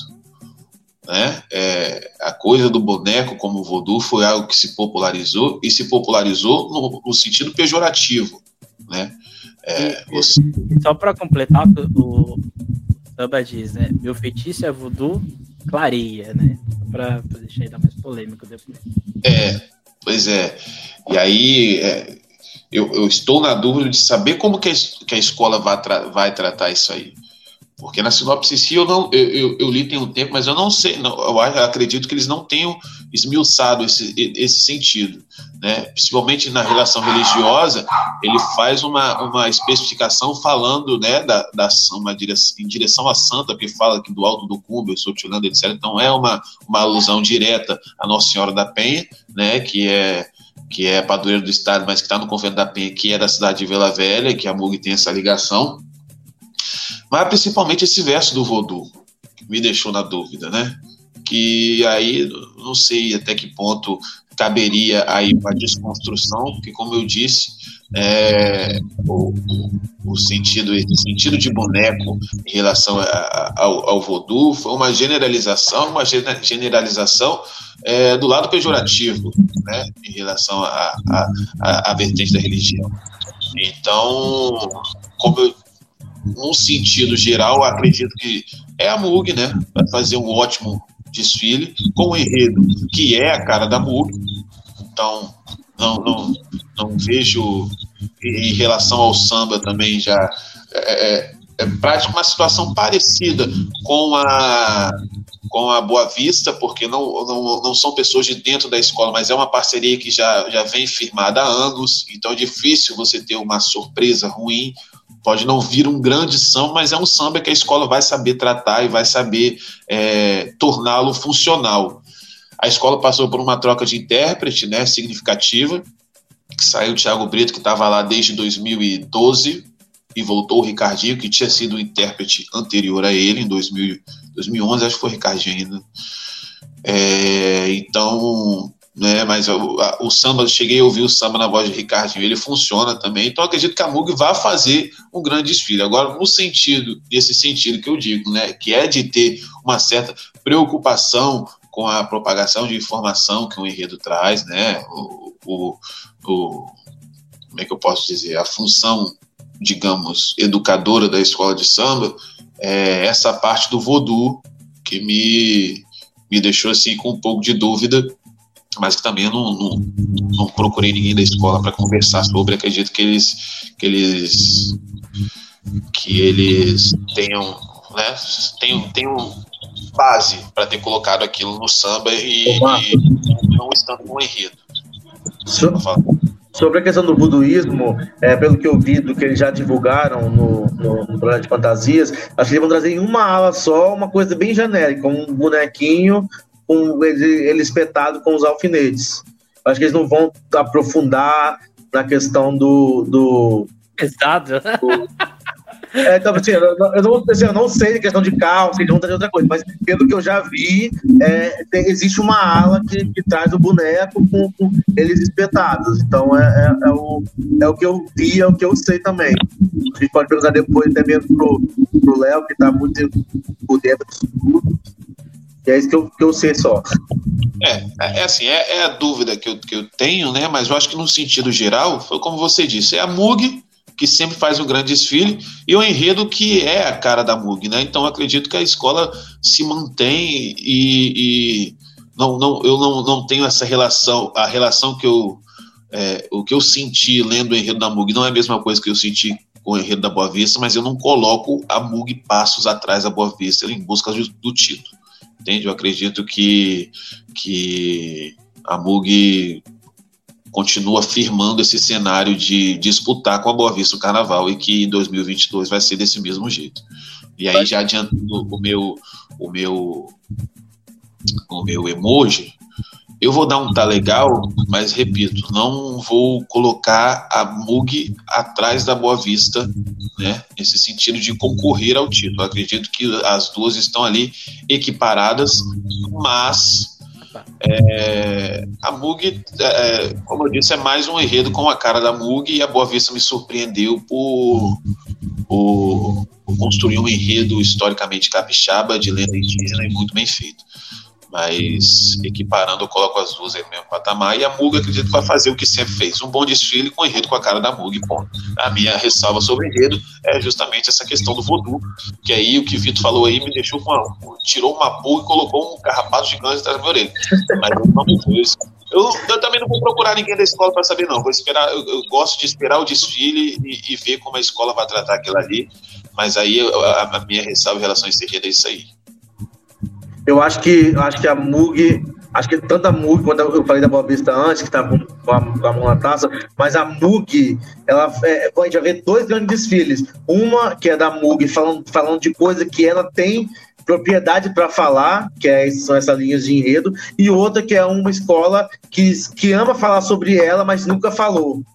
Vamos falar sobre, sobre o município da. Então a gente vai ter grandes disputas ali, porque a gente via em outros anos é, a MUG tendo esse, esse mesmo ali pensamento. Mas a Boa Vista vindo com enredos irregulares. E então não, não, a gente fala, ah, a MUG esse ano vai ganhar, mas não, ganhava a Boa Vista. Esse ano não. Esse ano, tanto a MUG quanto a Boa Vista vem com enredos muito fortes que elas têm propriedade para poder falar. Então vai ser uma grande, mais do que nunca, vai ser uma grande disputa entre as duas. Então, porque as duas sabem onde estão pisando. É, assim, meu ponto de vista pessoal, eu olhando o título, eu olhando quem compôs esse samba, eu olhando a sinopse, a princípio eu não fico tão animado. Porque assim, se eu for pegar o samba, o samba para mim ele é muito protocolar, é muito burocrático. Ele, ele não tem momento de explosão, ele não tem um momento assim de uou, nossa, é um samba que a gente vai lembrar pro resto da nossa vida. Acho que só se a Mug ganhar, as pessoas vão lembrar desse samba aqui. Eu acho que isso para mim já é um grande problema. Eu acho que o problema do enredo é que é um problema até mesmo conceitual. Eles não, eles não conseguem definir o que é o boneco. E quando eles não definem o que é boneco, abre espaço para a gente no final interpretar que o santo é um boneco. E assim, é um problema você dizer que uma, uma imagem e tem com um aspecto simbólico, é um, um, boneco. Eu acho até estranho dizer que a matriosca, por mais que ela seja considerada um boneco, seja um boneco. É, eu acho que isso é um tanto quanto estranho. Eu não consigo, eu não consigo ser convencido dessa ideia. Mas inegavelmente, esse enredo visualmente ele tem capacidade de ser muito bonito. E vai ser com certeza. Pensa, né? Porque eles têm, têm, têm, têm estrutura para isso. Mas, o Emerson, você falou que não consegue definir o que, que é um boneco. Mas isso já é uma, é uma, uma linha de pensamento dos enredos da MUG. Eles não definem o que é, igual, por exemplo, eles falaram de amor. Eles não definem ali o que é o amor. Eles falam sobre o amor. Eles não definem, igual falam sobre o sorriso. Eles não definem o sorriso. Eles falam sobre vários sorrisos. Mas assim, ó, o amor, ele em si não tem outra definição. É amor. Sorrir, não, sim. não tem outra definição, é sorrir. Boneco já tem, tem que ter uma, um, um ponto de direcionamento. Partida e ah, não, eu entendo. Porque Mas eles não, eles, acho que é por causa que eles seguiram o mesmo pensamento de falar que eles querem falar do, de, de, de alguma coisa que a humanidade tem em comum, mas sem definir o que, que cada um é, entendeu? É o que eu é acho, assim. Por isso que o emoji é um grande. tá na dúvida. Tenho dúvida. O meu tá legal. Isso tá legal. E o assim, o que é porque eu não queria, né, é, ampliar essa discussão, porque fica um pouco difícil também para a escola tratar isso dentro de uma sinopse de enredo de do samba e dentro do desfile da escola de samba. Mas o sentido de objetificar o santo ou a imagem do santo é a base para as diversas críticas que o catolicismo sofre. Né? Aquele famoso vídeo do pastor chutando Nossa Senhora Aparecida, se eu não me engano, ele, ele chama a Nossa Senhora de boneco. Né? Isso aqui é um boneco, isso aqui é de gesso, etc, etc. Então, além dessa questão do voodoo, você objetificar o santo em si precisa de um certo cuidado.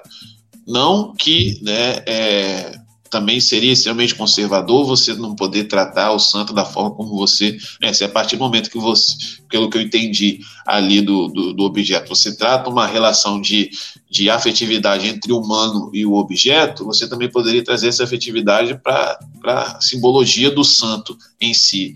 Mas que, como eu disse, essa arte de objetificar é a base para diversas críticas que o catolicismo né, sofre. Então, teríamos é, que ter cuidado com isso.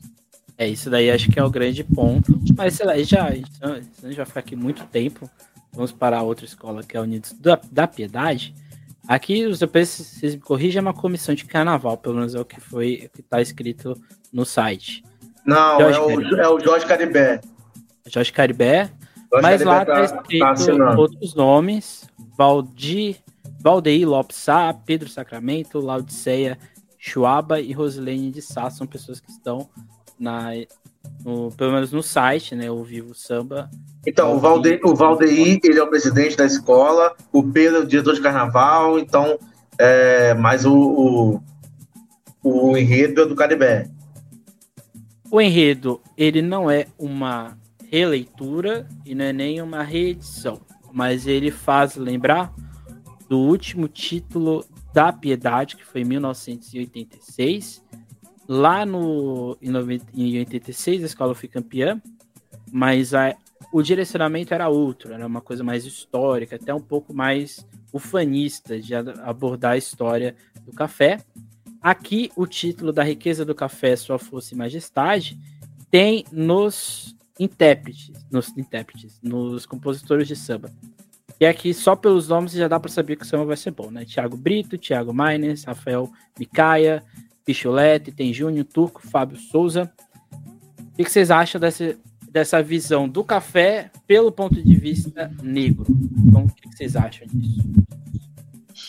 Olha, é, eu primeiro tenho que adiantar que eu sou terminantemente contra qualquer tipo de reedição de samba. Eu não vejo justificativas para você trazer um samba antigo e simplesmente ceifar a oportunidade de surgir um grande samba naquele ano. Sempre fico pensando se alguém tivesse reeditado um samba em 72, a gente não teria Luaê, enfim, diversos sambas que surgiram. Você reeditar, você você acaba, você ceifa a, a oportunidade de surgir um grande samba. Eu tive uma grande crítica, obviamente, quando a Piedade né, reeditou o Café, porque, obviamente, além da crítica à, à, à reedição em seu sentido né, de, de impossibilitar surgimento de um grande samba, mas era um samba que não, não funcionaria nos dias atuais. A escola opta por reeditar apenas um enredo, e dentro dessa reedição, né, já que teria que reeditar, que também para mim é um erro, né, não, não, não, não é um enredo que eu vejo como um enredo atual, a altura da piedade, uma escola aí que tenta se firmar entre as grandes, é, eu acredito que tenha sido das, melhor, das melhores possibilidades, né? É, acho que dos males o menor. Você. Eu, eu, particularmente, eu não li direito a sinopse, mas pelo que eu entendi por alto, ele trata a relação do, do, do negro escravizado na produção do café, não seria isso? É basicamente isso. É basicamente. muito divulgada. Faz é. lembrar um pouco a Tatuapé Sim. sobre o café, só que aqui não tem um preto velho. Uhum. E acho que tem uma, uma abordagem que no de 86 tinha, ela trazia a questão do café no Espírito Santo, mas eu acho que aqui eles colocam o negro escravizado e a herança dessa tradição café, principalmente negra, dentro da cultura do Espírito Santo. Então, pelos, pelos relatos que a gente tem de 86, o enredo do café também seguiu uma linha negra muito forte. Né, o próprio o próprio refrão é um canto negro, né, de escravizados. Ó, oh, sim, ó, oh, senhor, meu pai me deixou pequeno, minha mãe me criou, enfim. E, como eu disse, eu acredito né, que não, não é. Eu não vejo uma linha bem estruturada nesse sentido, mas dos males, eu acho que é o menor. A piedade seguiu, dentre, né, dentre vários vendavais que a escola passou, nesse sentido de, de reedição, que para mim é um erro, eu acho que ela seguiu o caminho menos pior. E a gente sabe que Caribé, né, ele sempre segue a linha afro de um enredo. Então, eu acredito que a piedade vai vir com, com uma tendência que há tempos. Qual foi a última vez que a piedade fez um enredo afro, digamos? Acho que foi 91 mesmo. Né? Tem muito, tem, acho que. Não me lembro dessa volta do tambão ter feito um enredo 100% afro. E é uma, uma, uma escola que, apesar do distanciamento com a sua comunidade geográfica, hoje a piedade está impossibilitada de, de ensaiar em sua quadra né?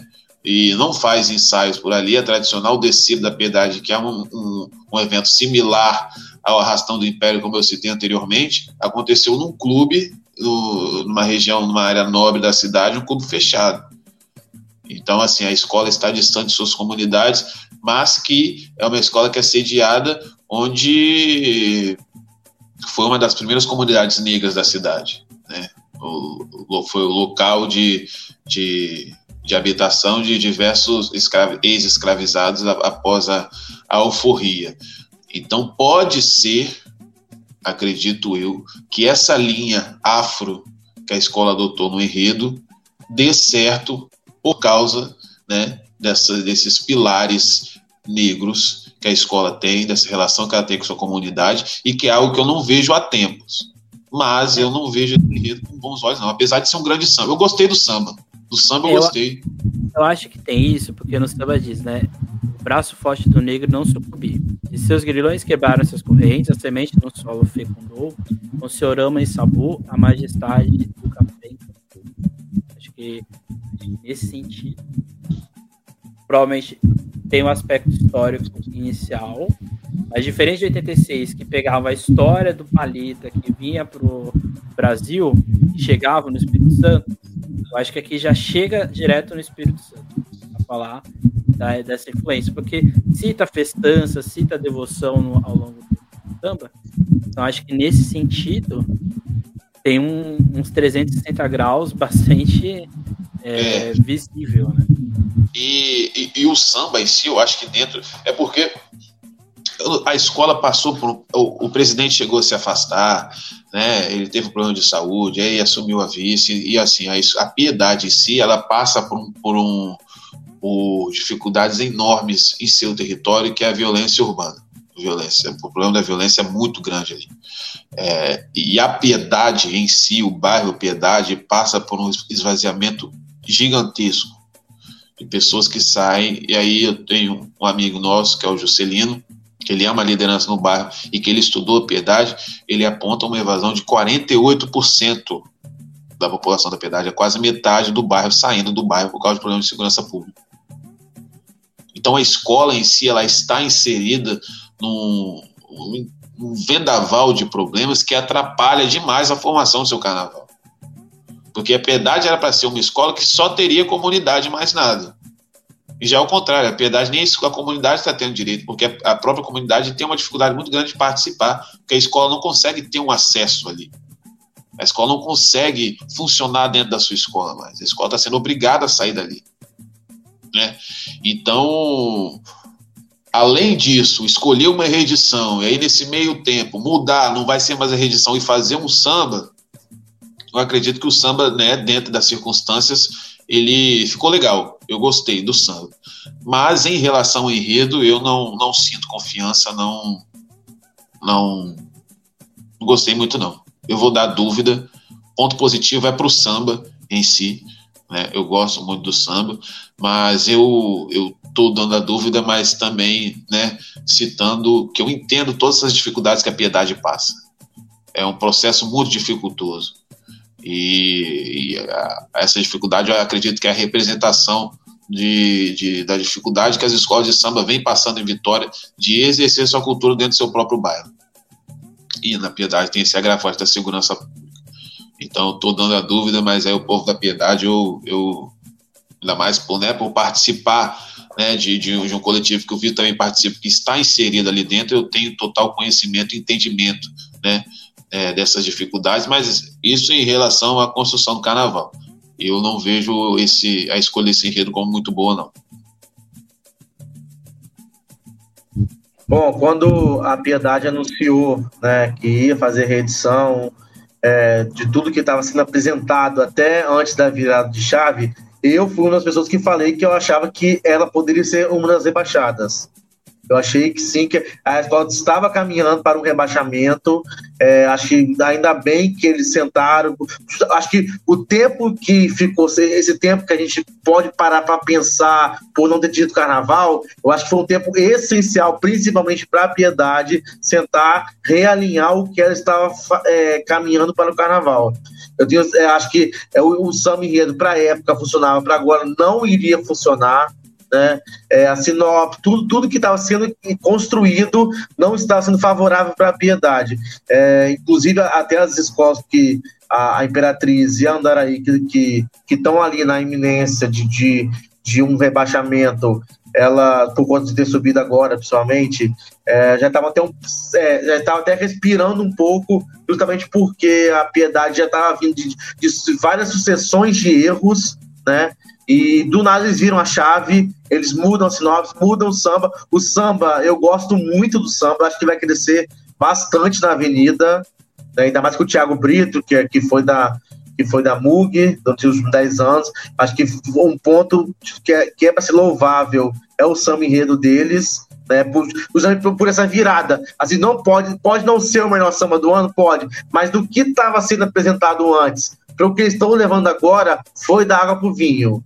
Não tem do que a gente discutir sobre isso. É, acho que ela acertou muito. É uma outra coisa que eles também fazem os, os carros deles lá, onde a gente todo mundo faz da escola mais atrasada do Tancredão para mais adiantada em coisas de 20 dias, tá? Tá sensacional o que, é, o que estão sendo construídos. Existe uma polêmica aí, porque estão sendo comparados é, alguns carros do é, o Abrialas, provavelmente da Piedade, lembra muito o Abrialas de 2016 da Novo Império, né? Porque foi até o Caribe que fez, né? E outra coisa, tem, tem uma coroa gigantesca no, no carro, gigantesca, a coroa é linda, mas está sendo comparado. É, tem algumas coisas que estão sendo comparadas também com o Império do Café, da, da Império da Tijuca, que também foi o Caribe que fez. Né? Mas eu acho que a questão, isso é questão de, de, de trabalho dele mesmo. Como ele mesmo fez esses dois trabalhos, então acho que ele se sente no, no desejo de trazer o que ele achou de melhor em todos os dois e construir uma, o Império da Piedade, né? O Império do Café da Piedade. Mas de carro, é, o, o, acho que é uma das melhores equipes é, de Parintins que eles trabalham, que o Carnaval Trapixaba trabalha é na Piedade. E, eles e como é, e eles estão muito mais adiantados porque é, a equipe de lá eles trabalham diretamente no Caprichoso. Então eles realmente eles são uma das primeiras equipes a começar a trabalhar lá. Acho que eles pegam, acho que é o, é primeiro elemento, eu não, não entendo muito da questão de parentismo, mas eles parece que a equipe que trabalha aqui é a, é a equipe do primeiro dia do festival, então eles precisam voltar logo. Né? Então eles adiantaram muito, é, tá, acho que está finalizando a questão de, de ferragem, principalmente porque decoração é mais as placas depois. O que está aprendendo lá está muito bonito, então eu, eu, eu acho que a piedade ela pode sim se reerguer agora ficar ali, entrar, subir um pouquinho mais de posição nos desfiles. Lógico que isso vai, vai contar muito do que vai acontecer no dia, mas eu dou um tá legal para eles, justamente por essa mudança que eles fizeram. É, eu, eu não vou me estender muito, né? Mas assim, eu, eu gosto da ideia do enredo. Eu acho que é, quando o café é apresentado em índice de escola de samba, muitas, muitas vezes se esquece da participação é, do trabalho escravo negro dentro dessa, dessa participação, né? É, por exemplo, você tem a X9, foi campeão em São Paulo, que é um enredo que fala sobre café, mas não fala sobre o negro ali dentro. E eu acho que é interessante você ter, por exemplo, São Paulo, que pega o, o café no aspecto religioso, e você pega aqui a, a piedade que pega o café no outro, numa outra perspectiva. Então acho que isso é interessante, porque assim, para quem for. E assim, a logo desse, desse enredo é muito bonita, inclusive. E você chama atenção para o que está sendo apresentado. Então acho Eu que. Eu ela também. Mas um, não, não vamos entrar nesse mérito aqui agora. Até porque o Vitor fez várias logos no Carnaval de Vitória, né? Mas eu acho que tudo foi, foi feito, pelo menos ao, ao, no meu, meu ponto de vista, para ser um trabalho bonito é, e até mesmo representativo. A escola poderia escolher pegar a mesma ideia do Enredo de 86 e dar uma adaptada. Mas não, a escola resolveu ir por um outro, um outro ponto de vista e dar um, um norte específico para o que vai ser falado. Então acho que tá legal. Eu acho que tem que ver ali, é um desfile que a gente tem que ver no dia, né? Tem desfile que a gente tem que ver no dia para ver se dá certo. Esse aqui é um deles, né? Assim como o enredo da Imperatriz, assim como o enredo da Mugen, acho que tem que ver no dia se vai de fato dar certo ou não. E se tiver para última escola do, do especial, que é Andaraí, carnavalesco é Alex Santiago. O título é talvez o menor, um dos, é o menor? É o menor do especial. Molembar. O título do enredo da Andaraí faz referência ao nome da árvore que deu origem a Santa Marta, bairro de Vitória que surgiu a partir da ocupação de uma área pública chamada Mulembá. A partir da árvore de origem africana, a escola de samba vai homenagear seu bairro contando as histórias e lendas sobre sua comunidade. Uma das histórias envolve a saudosa Dona Maria Osório de Andrade, que após a cura de um de seus filhos, ofertou à igreja uma estátua de Santa Marta, que logo depois se tornou o nome do bairro. O, são três, quatro pessoas que fazem esse samba: João Machado, Tiago Bandeira, Lauro e Tadeu Ronque. E o que vocês acham deste, desse, esse enredo samba que vai encerrar o especial do Carnaval de Vitória? Olha, a sinopse, assim, o enredo é, segue essa tendência, né, do grupo especial, é, de falar, né, ou da, da escola em si, ou do próprio bairro, um enredo, né, que tem um, um, uma base emocional forte. A Andaraí é uma escola que passou por muito tempo de grandes dificuldades, fazendo carnavais ruins, problemas políticos dentro da própria escola, mas é uma escola que sempre teve uma comunidade muito forte, porque, como eles chegam a citar em sua, em sua sinopse, é, é um local que o carnaval já está, já faz parte do cotidiano desde a década de 40, né? Então, a comunidade de Andaraí sempre existiu e sempre esteve presente, né, mesmo que seja nesses momentos ruins. A escola chegou a mudar de nome, foi virou Nova Andaraí, depois voltou a ser Andaraí. Em tempos ruins cogitaram e fundir Andaraí com Barreiros, matando completamente uma história e identidade como se fossem, né, é, sei lá, duas, duas empresas que se fundissem para poder melhorar seu seu, seu funcionamento. Isso, obviamente, foi plenamente negado.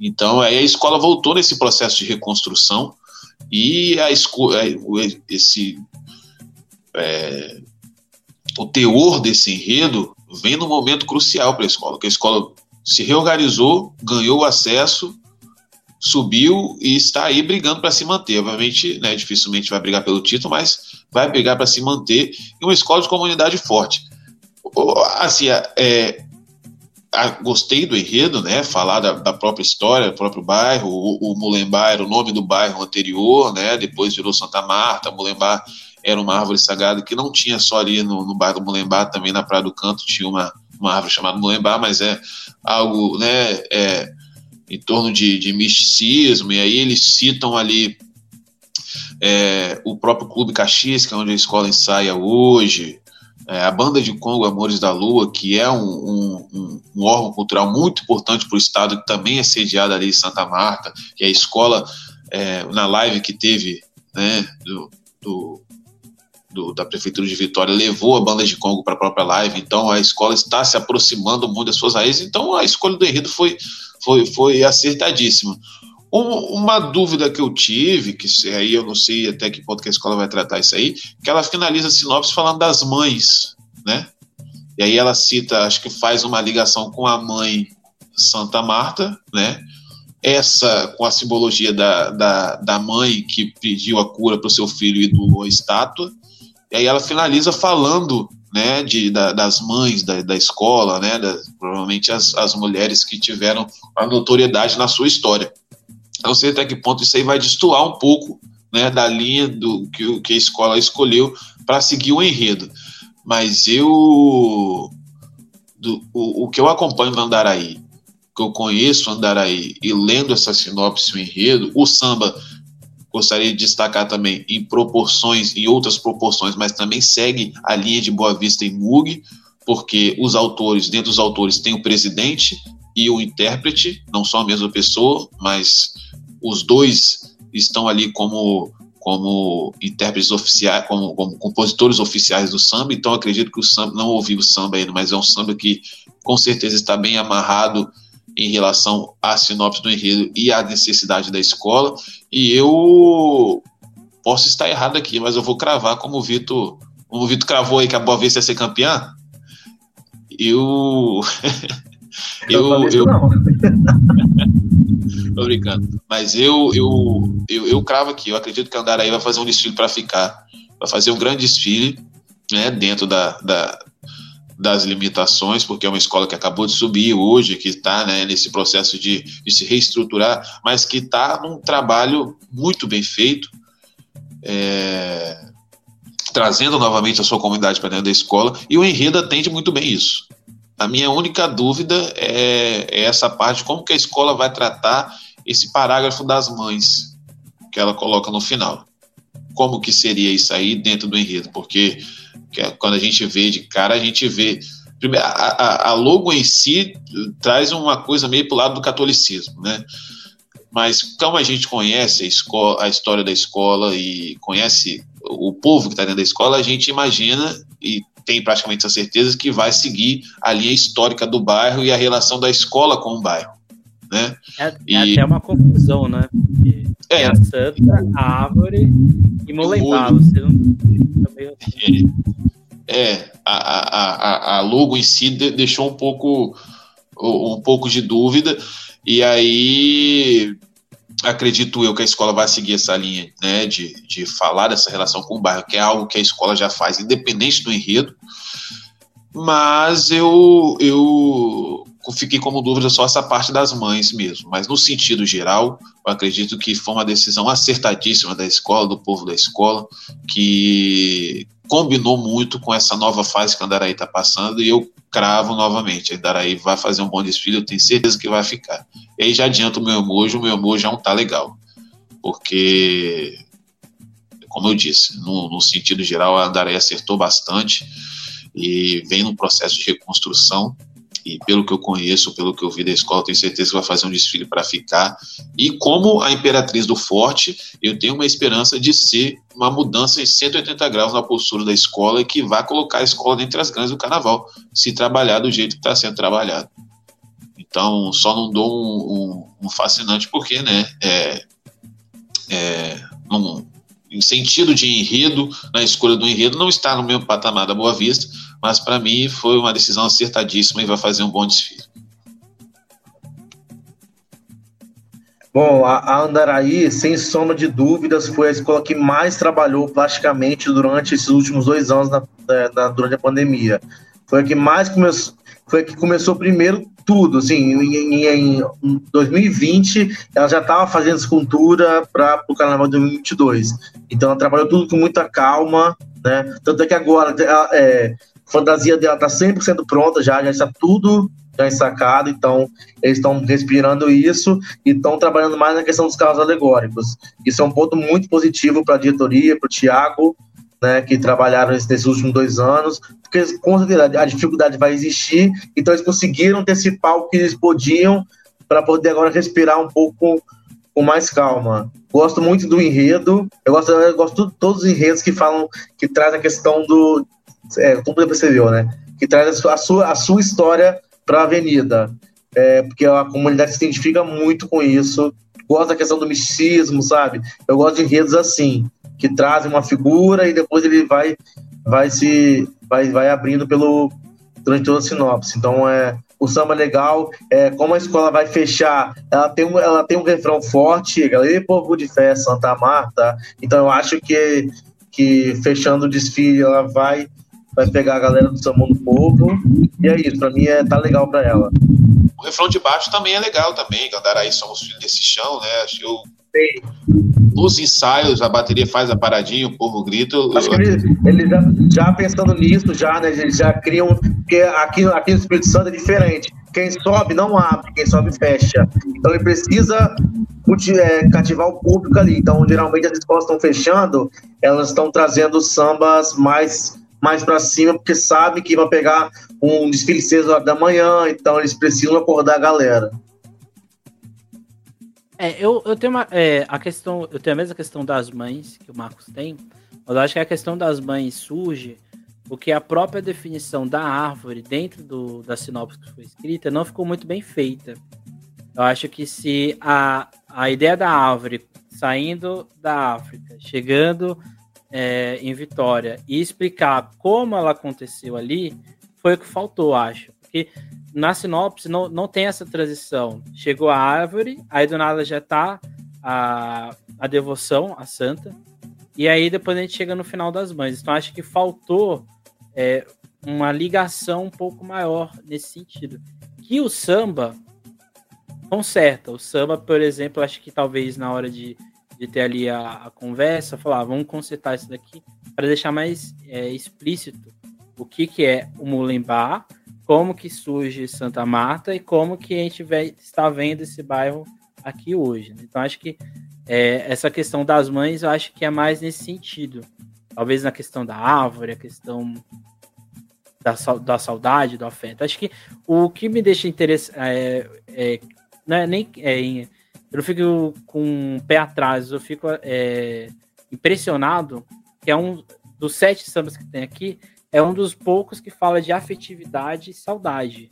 Que fica muito nítido aqui na construção do samba, da sinopse, talvez até mesmo da alegoria e fantasia. E eu acho que isso é o que falta em algumas escolas, né? Falar que esse sentimento não é um sentimento ruim, é um sentimento de afeto mesmo. Eu acho que assim, eu coloco também o tá legal e eu acho que tem a mesma questão que o Marcos coloca, que é a questão de das mães, né? Essas mães aí ficou um pouco estranho no, no final, mas eu acho que é mais nesse sentido de que no início não ficou muito bem explícito, muito bem explicado como que surge a mãe principal do, do enredo. Né? Foi mais nesse sentido. No geral, no geral, como a gente pode dizer que o especial tem tudo para ser, mesmo com as questões econômicas e tudo mais, mas tem potencial para ser um, um desfile, né, um conjunto de desfiles é, histórico, não histórico no sentido que vai marcar, mas no sentido de, de qualidade mesmo? Olha, eu acho que o marco histórico aí vai ser a superação, de fato. Porque, como eu cravei no início, né, as escolas vêm passando por dificuldades que já vinham se agravando antes da pandemia, e com a pandemia né, teve assim, o seu, seu ápice. Mas que, querendo ou não, é, é o retorno, né? nós voltaremos novamente a pisar na avenida. Então acredito que isso aí movimenta muito as comunidades no sentido de superação, de ir ajudar, de ver novamente a escola na avenida. Então acho que plasticamente vai ser um desfile abaixo dos anos anteriores, mas que no seu sentido de superação, no sentido emocional, as escolas vão fazer um, um, um, um desfile histórico, né? nesse sentido. É o que eu acredito que eu estou vendo e o que eu espero também que seja. Então, é, surgiu é, logo quando é, ano passado, em setembro ou outubro, que tinha iminência de, de acontecer o carnaval na data, normal, é, se falava muito que seria o maior carnaval dos últimos tempos. Eu acho que pode ser sim o maior carnaval dos últimos tempos, mas não plasticamente. Plasticamente isso não vai acontecer. É, até mesmo porque a gente está sofrendo muito aqui questão de material, muito mesmo, sabe? De falta de material mesmo, de não ter da onde tirar material, não é nem questão de comprar, de, de ter mesmo. Então, acho que plasticamente a gente não vai ter um carnaval é, muito bom, mas de superação sim, porque a gente está vendo aí mais de quatro escolas falando dela mesma, a, a Mug falando de enredo que ela gosta, é, então a gente vai ter, a gente vai ter aí carnavais onde as comunidades vão se sentir pertencentes àquele desfile. E isso é muito importante, porque na falta de plástica, na falta de dinheiro, a gente precisa contar com as comunidades. Então, isso é super importante. É, sabe, foram as escolas que pensaram nisso lá em 2020, né? Porque acho que já teria uma ideia de que isso poderia sim acontecer, somente no Carnaval Capixaba. Então, acho que a gente vai ter sim um grande carnaval de superação de garra. Bem, só para dar um, um apanhado do que a gente pode esperar do acesso A, que acontece na sexta-feira. Vou falar primeiro aqui o, os nomes das escolas dos enredos, aí vocês comentem, tá? A primeira escola vai ser a Santor 4, com o enredo Atlântida, o Continente Perdido. Eu acho o nome dessa escola muito legal de ser falado, Santor 4. Depois vai chegar mais, com o enredo Eu Quero Botar Meu Bloco na Rua, que o nome, o título em si já diz muita coisa. Aí chegou o que faltava, que vai chegar, que é o enredo mais inóspito do carnaval desse ano. Chegou a realeza dos Campos Dourados que alimentam a história sustento da vida. Um enredo que vai falar sobre o milho.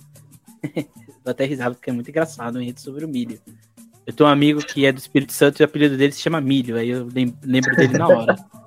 Mocidade da Praia, com enredo Solis, o alvorecer da humanidade. Depois a Rosas de Ouro com enredo Gênesis, Momentos da Criação. Depois a Pega no Samba com enredo Abayomi. E encerrando o acesso a o Império de Fátima com enredo Uma Índia, um Negro, diferentes crenças, costumes e rituais, um conto tupi-yorubá. E aí? O Vitor é um dos carnavalescos de uma dessas escolas, né? então fica aí no, no critério se você acha é interessante falar sobre você, mas o que, a gente pode esperar no conjunto do acesso?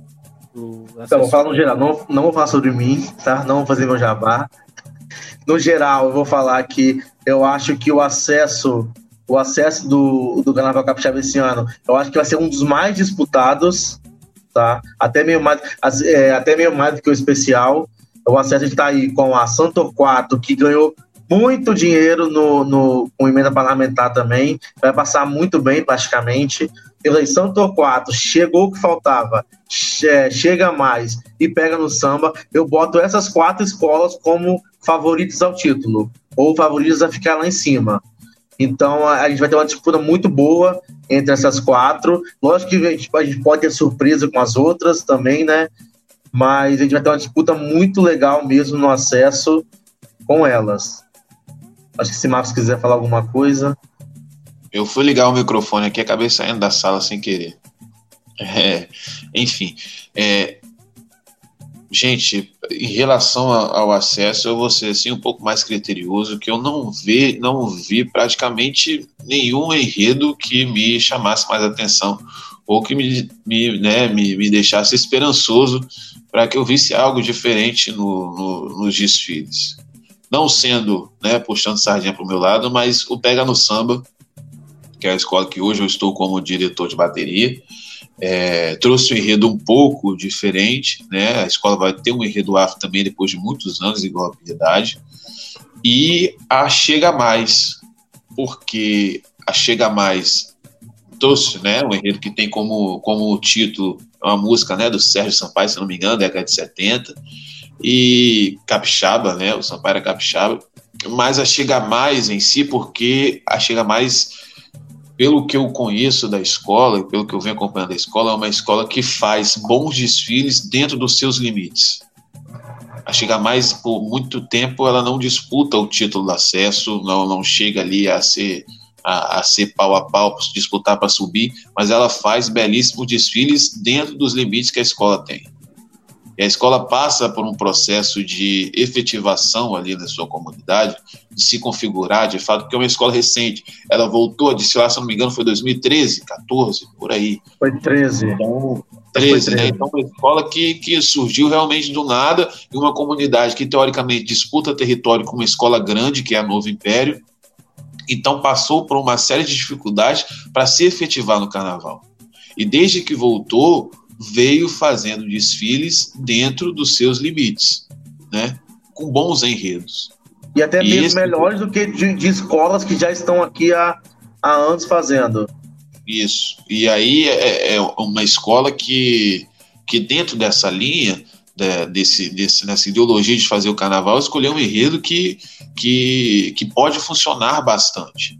Né? Mas ainda assim, como favoritas a subir, eu coloco só chegou, chegou que faltava e pega no samba, com todo o respeito que eu tenho a Santo 4, mas estou falando movido pelos enredos.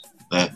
Não vejo Atlântida como um bom enredo, pelo que eu entendi, a escola vai falar né, da, da é, do surgimento do Império de Atlântida, enfim, em si, mas que também vai falar também da, da, da influência que o, que o Império de Atlântico teve em outras civilizações, então vai colocar Incas, Maias e Aztecas, mas como eu disse, é uma coisa muito, sabe, décadas de 80, 90, então não, não me traz, é, não, não, não, não me, não me, não me desperta as grandes surpresas, mas que é São Torquato, é uma das grandes, São Torquato, é uma das grandes do carnaval capixaba, né, que tem comunidade. Então pode chegar e fazer um bom desfile, como fez naquele. Foi roda de boteco, se não me engano, que ninguém, ninguém colocava como favorito. Aí chegou que faltava, teve uma penalidade, a escola foi campeã e subiu. Né? Então, coloco aí. Eu, eu, boto, eu boto a Santa Quatro na, entre as, as quatro favoritas, porque o enredo ele permite uma plástica um pouco mais fácil de acontecer e eles estão com dinheiro. É, o, o, o, novo prefeito de Vila Velha, ele é Santo Quatro doente. Então, é, pelo que eu já fiquei sabendo, a, a MUG e a Santo Quatro receberam a mesma subvenção esse ano, o mesmo valor recebendo as duas. Então, ela vai passar, assim, praticamente, a Santo Quatro vai passar muito bem, porque é um enredo é, fácil de, de se é lidar. um enredo que se você não fizer bem feito, fica brega. É, tem isso também. Mas que eu já vi de escultura e tal. Assim, não é que ela, ela não, não, não que ela não, não tem, tem a chance, mas eu acho que ela pode dar um trabalho ali, porque ela, ela também tá muito fechada esse ano. Muita pouca coisa ela tá divulgando. Muito, igual, a gente só foi conhecer o samba enredo da, da Santa 4 quando lançou o CD. Então não, ninguém sabia como era o samba antes. Eles não divulgaram fantasia, não estão fazendo ensaio aberto, não estão fazendo quase nada. Então, tá muito difícil saber o que, que a Santo 4 está fazendo. Mas do que já foi apresentado, é, ela vai vir, vai vir bem, porque está com dinheiro. Não sei se é porque ela está com dinheiro que acabou ela meio que se desleixando de não fazer outras coisas para poder agregar as pessoas, mas ela vai passar bem. É, eu... Eu, eu, assim, eu acredito que, que todas as, de todas as escolas do especial, é, o, do acesso, o acesso ele está mais nivelado que o especial. Nós veremos assim desfiles legais dentro das limitações que as escolas do acesso têm, que são grandes, são gigantescas. A discrepância entre em Vitória entre acesso e especial é, existe um abismo muito maior do que em carnavais como Rio de Janeiro e São Paulo mas as escolas aqui, como eu disse, algumas delas entendem as suas limitações e fazem desfiles dentro daquilo ali. Outras não, querem ser grandes demais e fazem uma porcaria. Não vou dar nomes, né? É porque é, tem uma ligação meio complicada com algumas dessas escolas. Mas em seu sentido de enredo, eu não vejo no acesso algo que desperte né, uma, um, uma esperança, algo que, que vá trazer um, um, desfile inovador, mas que dentro disso aí eu destaco, pega no samba e chegou o que faltava, porque chegou o que faltava, não tem um enredo inovador também, não gostei desse enredo do milho, acho que vai ser mais do mesmo, começando, né, ah, aquela coisa do astecas, maias e o milho na Europa, etc., até chegar às grandes indústrias, é, vai na contramão de enredos que a escola vinha trazendo, enredos muito bons, mas que é uma escola também que está um processo de construção para se firmar e que está há anos aí batendo na trave para subir. E é uma escola que tem capacidade né, econômicas para fazer um bom desfile. Então eu coloco aí, chegou o que faltava com a sua força né, é, econômica e, e, e de uma escola que está se firmando dentre as candidatas a, a subir para o especial. E pega no samba e São Torquato, pega no samba também pelo seu enredo, mas e, e de igualdade que existe entre as duas é a força das suas comunidades, né? São duas escolas que não merecem estar estarem onde estão e duas escolas que têm capacidade não só no seu sentido de comunidade, mas com mais capacidade física. São duas escolas que têm duas quadras gigantes gigantescas e que, é, é, diante de diversos problemas políticos que as duas escolas enfrentam, é, elas não conseguem usufruir a totalidade dessa capacidade que elas têm. Mas que, para um grupo de acesso, elas sempre vão se firmar como candidatas a, a subirem ou a fazer grandes desfiles. E aí eu separo o acesso nesse sentido, mas que colocando num bolo, não vejo é, no seu sentido de enredo, obviamente, não vejo um, uma grande surpresa, algo que me crie grandes expectativas. Veremos desfile de acesso dentro dos seus limites e que três escolas aí vão competir para subir para o grupo especial. É, eu, só um adendo, aí chegou o que faltava, fazer na hora a Bangu no seu desfile das batatas, que nos rendeu um dos melhores memes da história, que é a Mãe Terra. Então, se é. tiver uma Mãe Terra no título da Chicago para mim já merece o título. Porque... O título. Não vai, não vai, ter, não vai ter, porque já, já acompanhei os ah. carros deles. Estão maravilhosas esculturas. Eles pegaram, eles estão com o escultor que era da MUG, né, ou está ainda, não sei. Eles estão muito bem de escultura, estão muito bem estruturados e vão vir me passar muito bem, favoritíssima. É, mas no acesso eu gostei, eu gostei da ideia do enredo da Chega Mais da Pega no Samba. E, e assim, eu gostei da ousadia do milho. Eu acho que você tem que ter muita coragem para levar um enredo sobre o milho para a avenida e acreditar que isso vai dar certo até o final. Então, isso para mim, em si, já é digno de aplausos para a Chegou o que faltava. É porque assim, a gente não sabe se tem aquela causa de, de patrocínio, né? Aquela coisa toda, mas a, a, a, a, que a gente tem, chegou a faltar, porque é uma escola que vinha no Marinha de trazer grandes enredos, enredos bons, e do nada parece um milho, brota um milho literalmente, né? Mas vamos ver. Espero que seja, né, de fato. Eu um espero que tenha distribuição de milho, pipoca, canjica, tudo isso na avenida que se A interação com já, já é uma subornação. Já vai subornar todo mundo na avenida. E só para fechar, aqui, aqui, por questão do tempo, a gente não vai se aprofundar, mas a gente vai ter no acesso B Unidos de Barreiros, Independente de Eucalipto, União Jovem de Itacipá, Mocidade Serrana e Tradição Ceana, né, que são as escolas que pleiteiam a vaga do acesso A. Então, ou seja, a gente aqui conseguiu falar pra, praticamente todas as escolas de Vitória. Esse foi o nosso episódio de hoje, certo? Mais para frente, a gente vai ter um outro episódio. A gente vai é, passar o que, que a gente espera do Carnaval de Vitória. Provavelmente vai ser ou na semana ou um dia antes, uma semana antes dos desfiles que vão acontecer lá no início de abril. Eu ainda não sei se estarei em Vitória, mas aqui já está a nossa contribuição. Super convidado. Os enredos. Ainda não é certeza. É muito caro ir para Vitória saindo de São Paulo. Coisa incrível. É muito caro mesmo, não esperava isso. Mas, mas, é isso, gente. Então, esse foi o nosso episódio de hoje. Se despeçam aí dos nossos ouvintes. Eu agradeço a oportunidade de estar aqui novamente. É, acho que o Sambista da Depressão é, é um dos principais, para mim é o principal canal de comunicação com o povo carnavalesco, né? É, de proporções internacionais e falar de, de de carnaval, principalmente do carnaval de Vitória, é uma grande oportunidade. É sempre muito bom, é um, um, uma, um trampolim de visibilidade muito bom né, para nós que, que sempre tivemos aí. Quando o assunto é Sudeste, nós sempre estivemos a periferia, né, o primo pobre. O carnaval que é o nosso orgulho, né, e ter é, essa oportunidade de falar aí para o Brasil para o mundo um pouco, para o mundo todo um pouco da nossa arte, é extremamente gratificante. Eu agradeço, mando um abraço para todos aí que, que, que, nos ouvirão, né? Porque está sendo gravado. E mesmo sendo caro, quem puder, faça um esforço para vir aí, porque o nosso desfile é muito legal, né? E esteja ligado. Quem, quem não puder, quiser conhecer um pouco mais, é, o app do Viva Samba acho que foi base para nossa nossa conversa aqui, né? A gente usou como fonte de informação o, o app do Viva Samba fala um pouco, fala bastante e dá uma um, é um canal de, de, de grande informação para o nosso carnaval. Muito obrigado, da Depressão, e um abraço aí a todos vocês que nos acompanharam. Mais uma vez estamos juntos, né? Quero pedir desculpa se eu, se eu falei alguma coisa que possa desagradar alguém de alguma escola. Acho que são, é um quadro de opiniões, né?